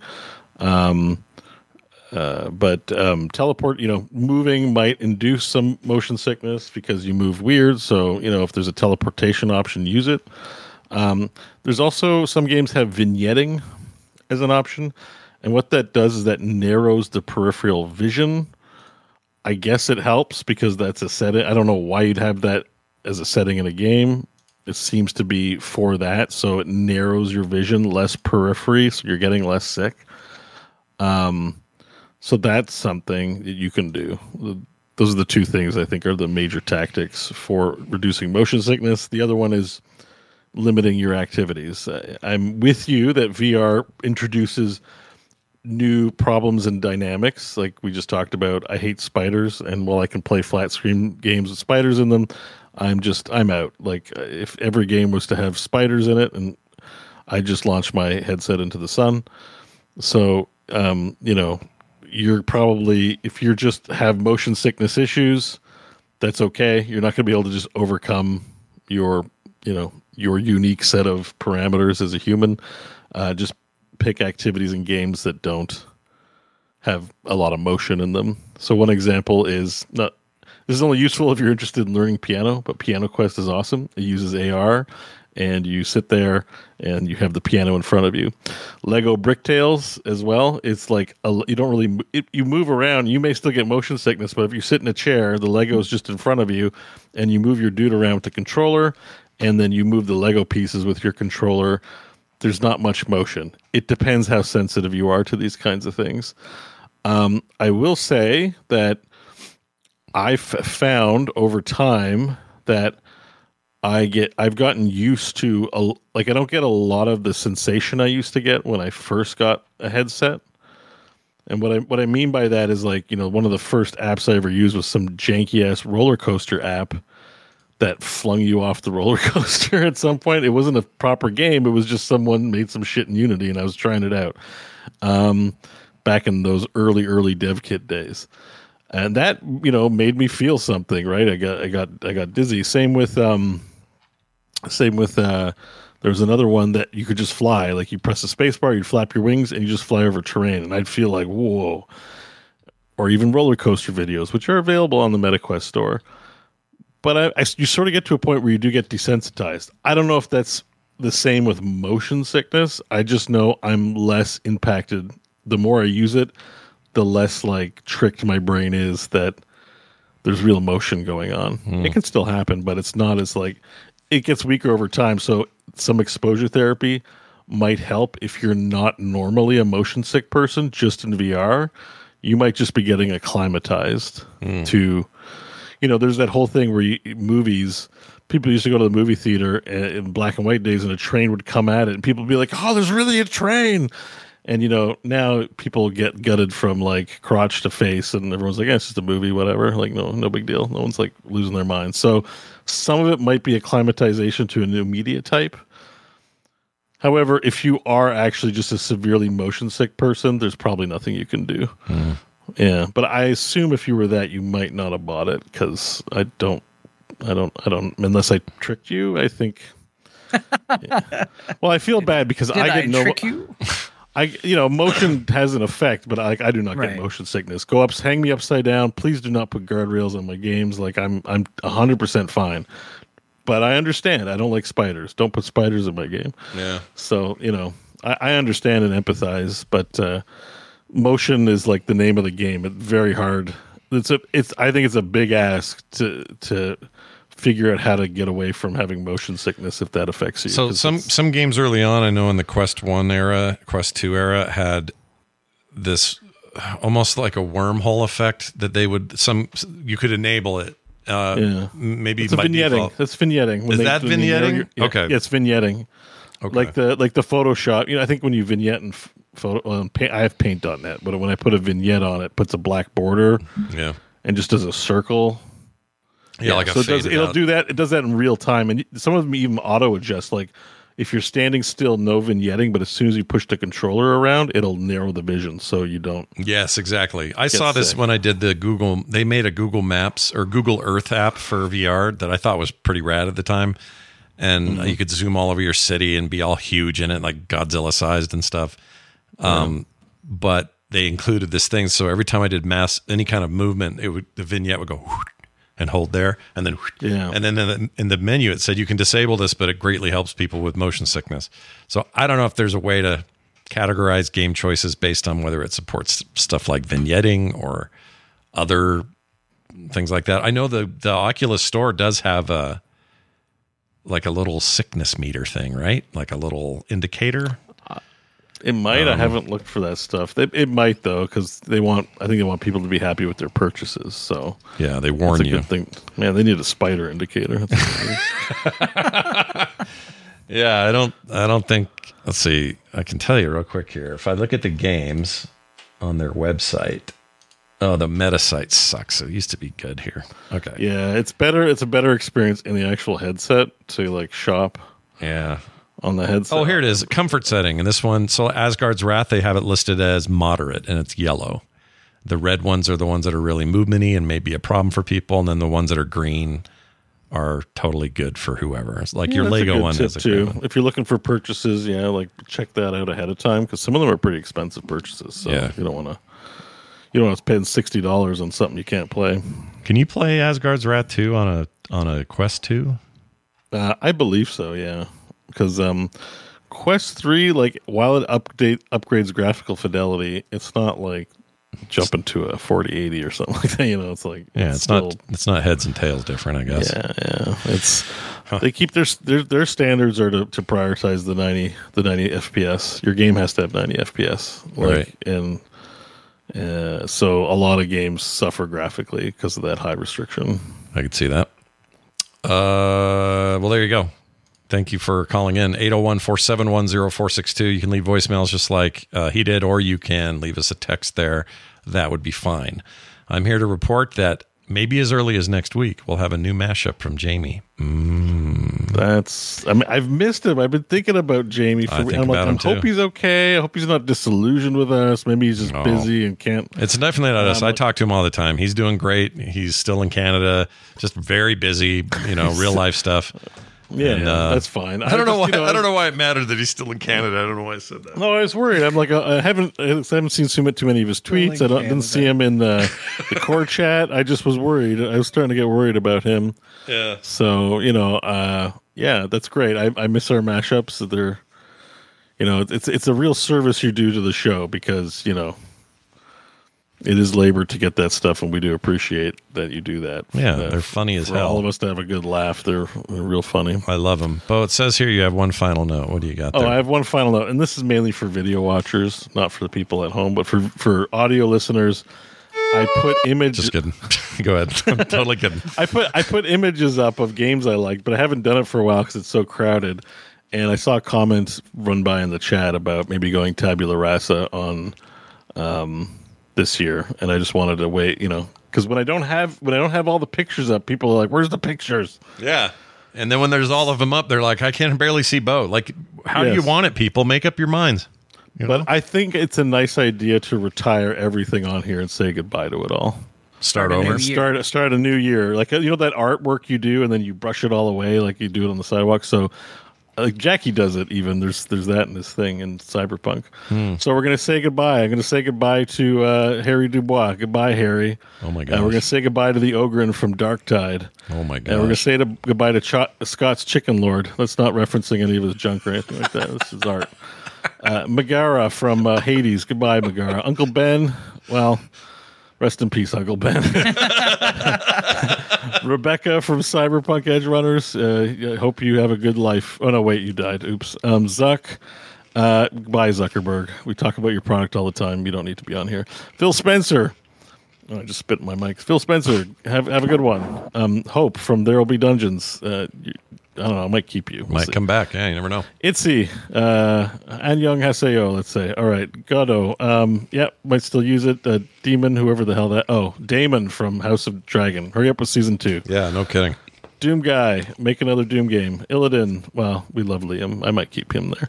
Okay. Imperius, all right. Uh, show up in Diablo 4, thanks. Sephiroth, we'll see you soon in a couple months. Uh, Yeah, it'd be bad. uh, Hammond, uh, Bobby Kotick's gone. Maybe Overwatch can be saved. Good Maybe, luck. maybe. Uh, bow wrestling. Oh, that's a hard one to get rid of too. But oh, um, I have something for you, Jon. People have been asking to have the Lake Run ring in, in the WoW guild in, for my core wrestler as well as the sword I got. They want they want to see me with a sword in a ring. Can you I'm do swords in that game? Can you can you Message them? along to you. Uh, sorta. Yeah, sorta. kind of a. It's up to you. I, I'm not- I think I might have to disappoint Beau's guild in more ways than Yeah, just not, not- showing up. This is me not. This is not me asking. This is just my guild pa- wanting uh, insisting that I tell A you. this lake stuff, run so- ring is very doable. We'll get you a Yeah, ring. or maybe just a to- strap a toilet. Is there a toilet necklace? Maybe just a giant toilet-sized necklace. oh my gosh, I don't know. Thank you, Uh, Chris Metzen, um, congrats on the War Within. Looking forward to playing it. Uh, love, lo- love me some Chris Metzen. Yeah. Claptrap. Well, you know, uh, I have trouble with your company. Every time I play Borderlands, I think about his the Chris that, that flash drive at medieval times. yeah, medieval times porno flash drive. Yeah, And I'm like, I should not be playing this game and telling people Oh. to play these games. that made me laugh. Um, Samus, uh, yeah, we need another Metroid. Tell Nintendo. Isaac, uh, the Love Dead Space remake. Hopefully, there's Dead Re- Space remake too. Ahsoka, I love the show. Uh, people stop bitching about Disney because they did a great job with Ahsoka. Ichiban, I'll see you in two weeks. Yeah, he'll be back real Yeah. soon. I think. Uh, the well, the porn, the, the not porn folder. Excuse me, that was not a slip. Uh, that's gonna stay. I don't want to delete that. There's years Yeah, of leave work that up there. I've- there's years of work that I have backed up in there. I'm not getting rid of that Gigabytes of data contained in that Yeah, folder. it's like Yeah. it's just stuff I worked on, not porn. Uh, Lae'zel, uh, well, we broke up, so I guess uh, I have to find a new girlfriend or boyfriend in Baldur's Gate 3. Klingon We'll see. weirdo. Anyway, you know. And Megatron, uh, you'll the Transformers will be back without a doubt. Yeah. All right, Yeah. and there we go. All right. Tabula rasa mostly. Uh, Illidan, you got to go too. I'll find another Liam. I was gonna say Liam Well, 'cause and it'll not make porn. it a more interesting thing. Whatever is the first thing that Yeah. Beau decides to add. I agree. I just I love Liam's voice and I love Liam and everything. It's just hard. It's hard to take him off. That's all. Uh, He's it the hardest one. It is hard to do that. He's. Uh, did I tell you the story about how he sent a picture to my niece, uh, and Yeah, she's like a yeah. diehard fan. She almost fainted and So cried. nice. Yeah. she almost fainted and cried while we were at this party. She goes, I can't believe this. Is that really him? I'm like, here, zoom in. Let's look at his face all up close. oh my gosh. I mean, she was losing it. It was really funny and cute. She was very cute about it. All right. Uh, well, there you go. Uh, that's awesome, Beau. I love it. Uh, we'll see next week what you add to your thing. And if you come live to the show when we record at 4 p.m. Mountain Time, you can see this stuff for yourself or watch the VOD on YouTube afterwards.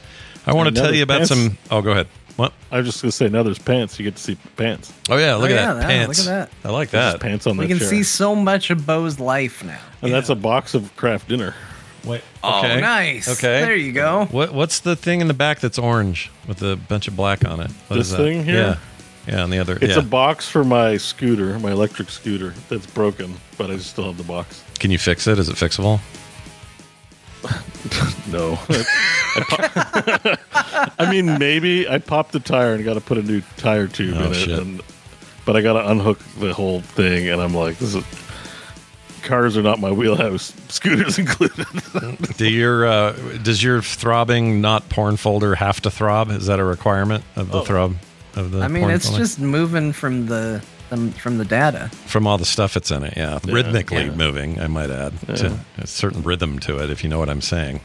Yeah. Uh, all right. Well, uh, I'm going to tell you about some patrons that joined us this week that thought we were cool enough to belly up in this new year. And man, you guys did not disappoint in this last week. Patreon.com slash core show welcomes Mackenzie Smith, Ivan, Brett Capstick, Jim Conti, Robert. Wait, that can't be Jim Conti, the guy that owns Patreon. I have what? to look I that. like to think that he knows a quality product when he sees It it. can't be him. Hell though. yeah. There's he no probably way. discovered it through his He better website. be a high tier patron though. I get It's somebody. Jack Conte. It's Oh, Jack, Conti. not Jim. Duh. I knew His that. brother. Like It's his brother Jim. you never know.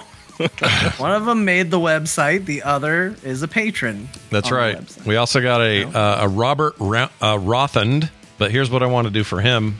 Hold on. all Roberts, all Roberts get that treatment. Okay, Best voice line in gaming. it's pretty amazing. Well done FromSoftware. Jerome is here. Joseph Humphreys, Karsten Cole, Sleepy Weasel, Sam Soto Sains, Ryan Wedby or Weedby That's probably. a name. Yeah, no, it's amazing. Ken J, Gerald Null, which means zero, but we don't think of him that way, and Kinet- Kinetics, spelled funny. Uh, you guys are awesome, and that means that you're going to get no commercials ever. You might be able to be, I don't know if you are, but if you're on the level to get you the artwork in the mail every month, I got new stuff going up here shortly. Uh, every month to get that collectible stuff, and no one else gets it in the whole world but you. Uh, you get other monthly benefits. You get video game, or, or I mentioned that. You get host specials every month. Jon's got something cooking for January. Excited. Oh, I think No, it's I me. Oh, is it Beau Beau? Sorry, my It bad. was me. Beau. Yeah, It's Beau. It might be later January, but I'm working on. I'm working on a few core things. Yeah, whatever you got going is great. I can't wait for it. And you get pre and post show content every single week. By the way, for those at home that are like a little confused, uh, that I put the pre show in with the Patreon file instead of separate, this was because a lot of you have been requesting it. Not everyone, but a lot. And I also ran a poll, and the poll clearly said, yes, we'd like it all in one. So to help out those who want to know when the, the show proper starts and when the pre show ends, if you skip that stuff, I also put in our notes now when that happens. So you can just jump to that timestamp and bam, you're, you know, Bob's your uncle or Robert's your uncle. All right. uh, that'll do it for uh, for us today. Uh, frogpants.com slash core for everything else. Let's toss it to Grandma, who will catch us up on what games we played this week. Grandma, take it away. And if you thought they were slacking because the new year, you were wrong. There's a lot of games here, so I don't blame you for not paying attention. But pay attention now because I'm going to tell you what they played. Yeah. Scott played Shapez. There's the Z. he also played Horizon Zero Dawn. That's got a Z too, and he just started Pizza Tower. That's got two Z's. Wow. In case you're just keeping track of where all the damn Z's are. Yeah. What's a Z? Letter Z. Zed? Zed. You mean Zed? Yeah. Z- oh, sorry, Canada. Oh, sorry, I wasn't being considerate to the other parts of the world that call it Zed. John played Slay the Princess. No Zeds there. He played Red Dead Redemption 2, Stacklands, Baldur's Gate 3, Sea of Stars, Final Fantasy X, Yakuza Like a Dragon, and come on, let's be real, probably WWE 2K23. Yeah. Beau played World of Warcraft. You know, the game he's gonna play once a week. For He's two got hours. his, he's Yeah. got a lockdown on his game time. He's got too many games to play to dedicate it to one. So Mm-hmm. he played World of Warcraft Season of Discovery. Played Shadows of Doubt. And he played Dungeons of Eternity and the virtual reality. Ooh, that's fancy. That's fancy as hell. And uh, you at home are fancy. So come join us next week for a whole nother fancy episode of Core. Go play some games, go have some fun. I hope your new year is awesome. And we'll see you then.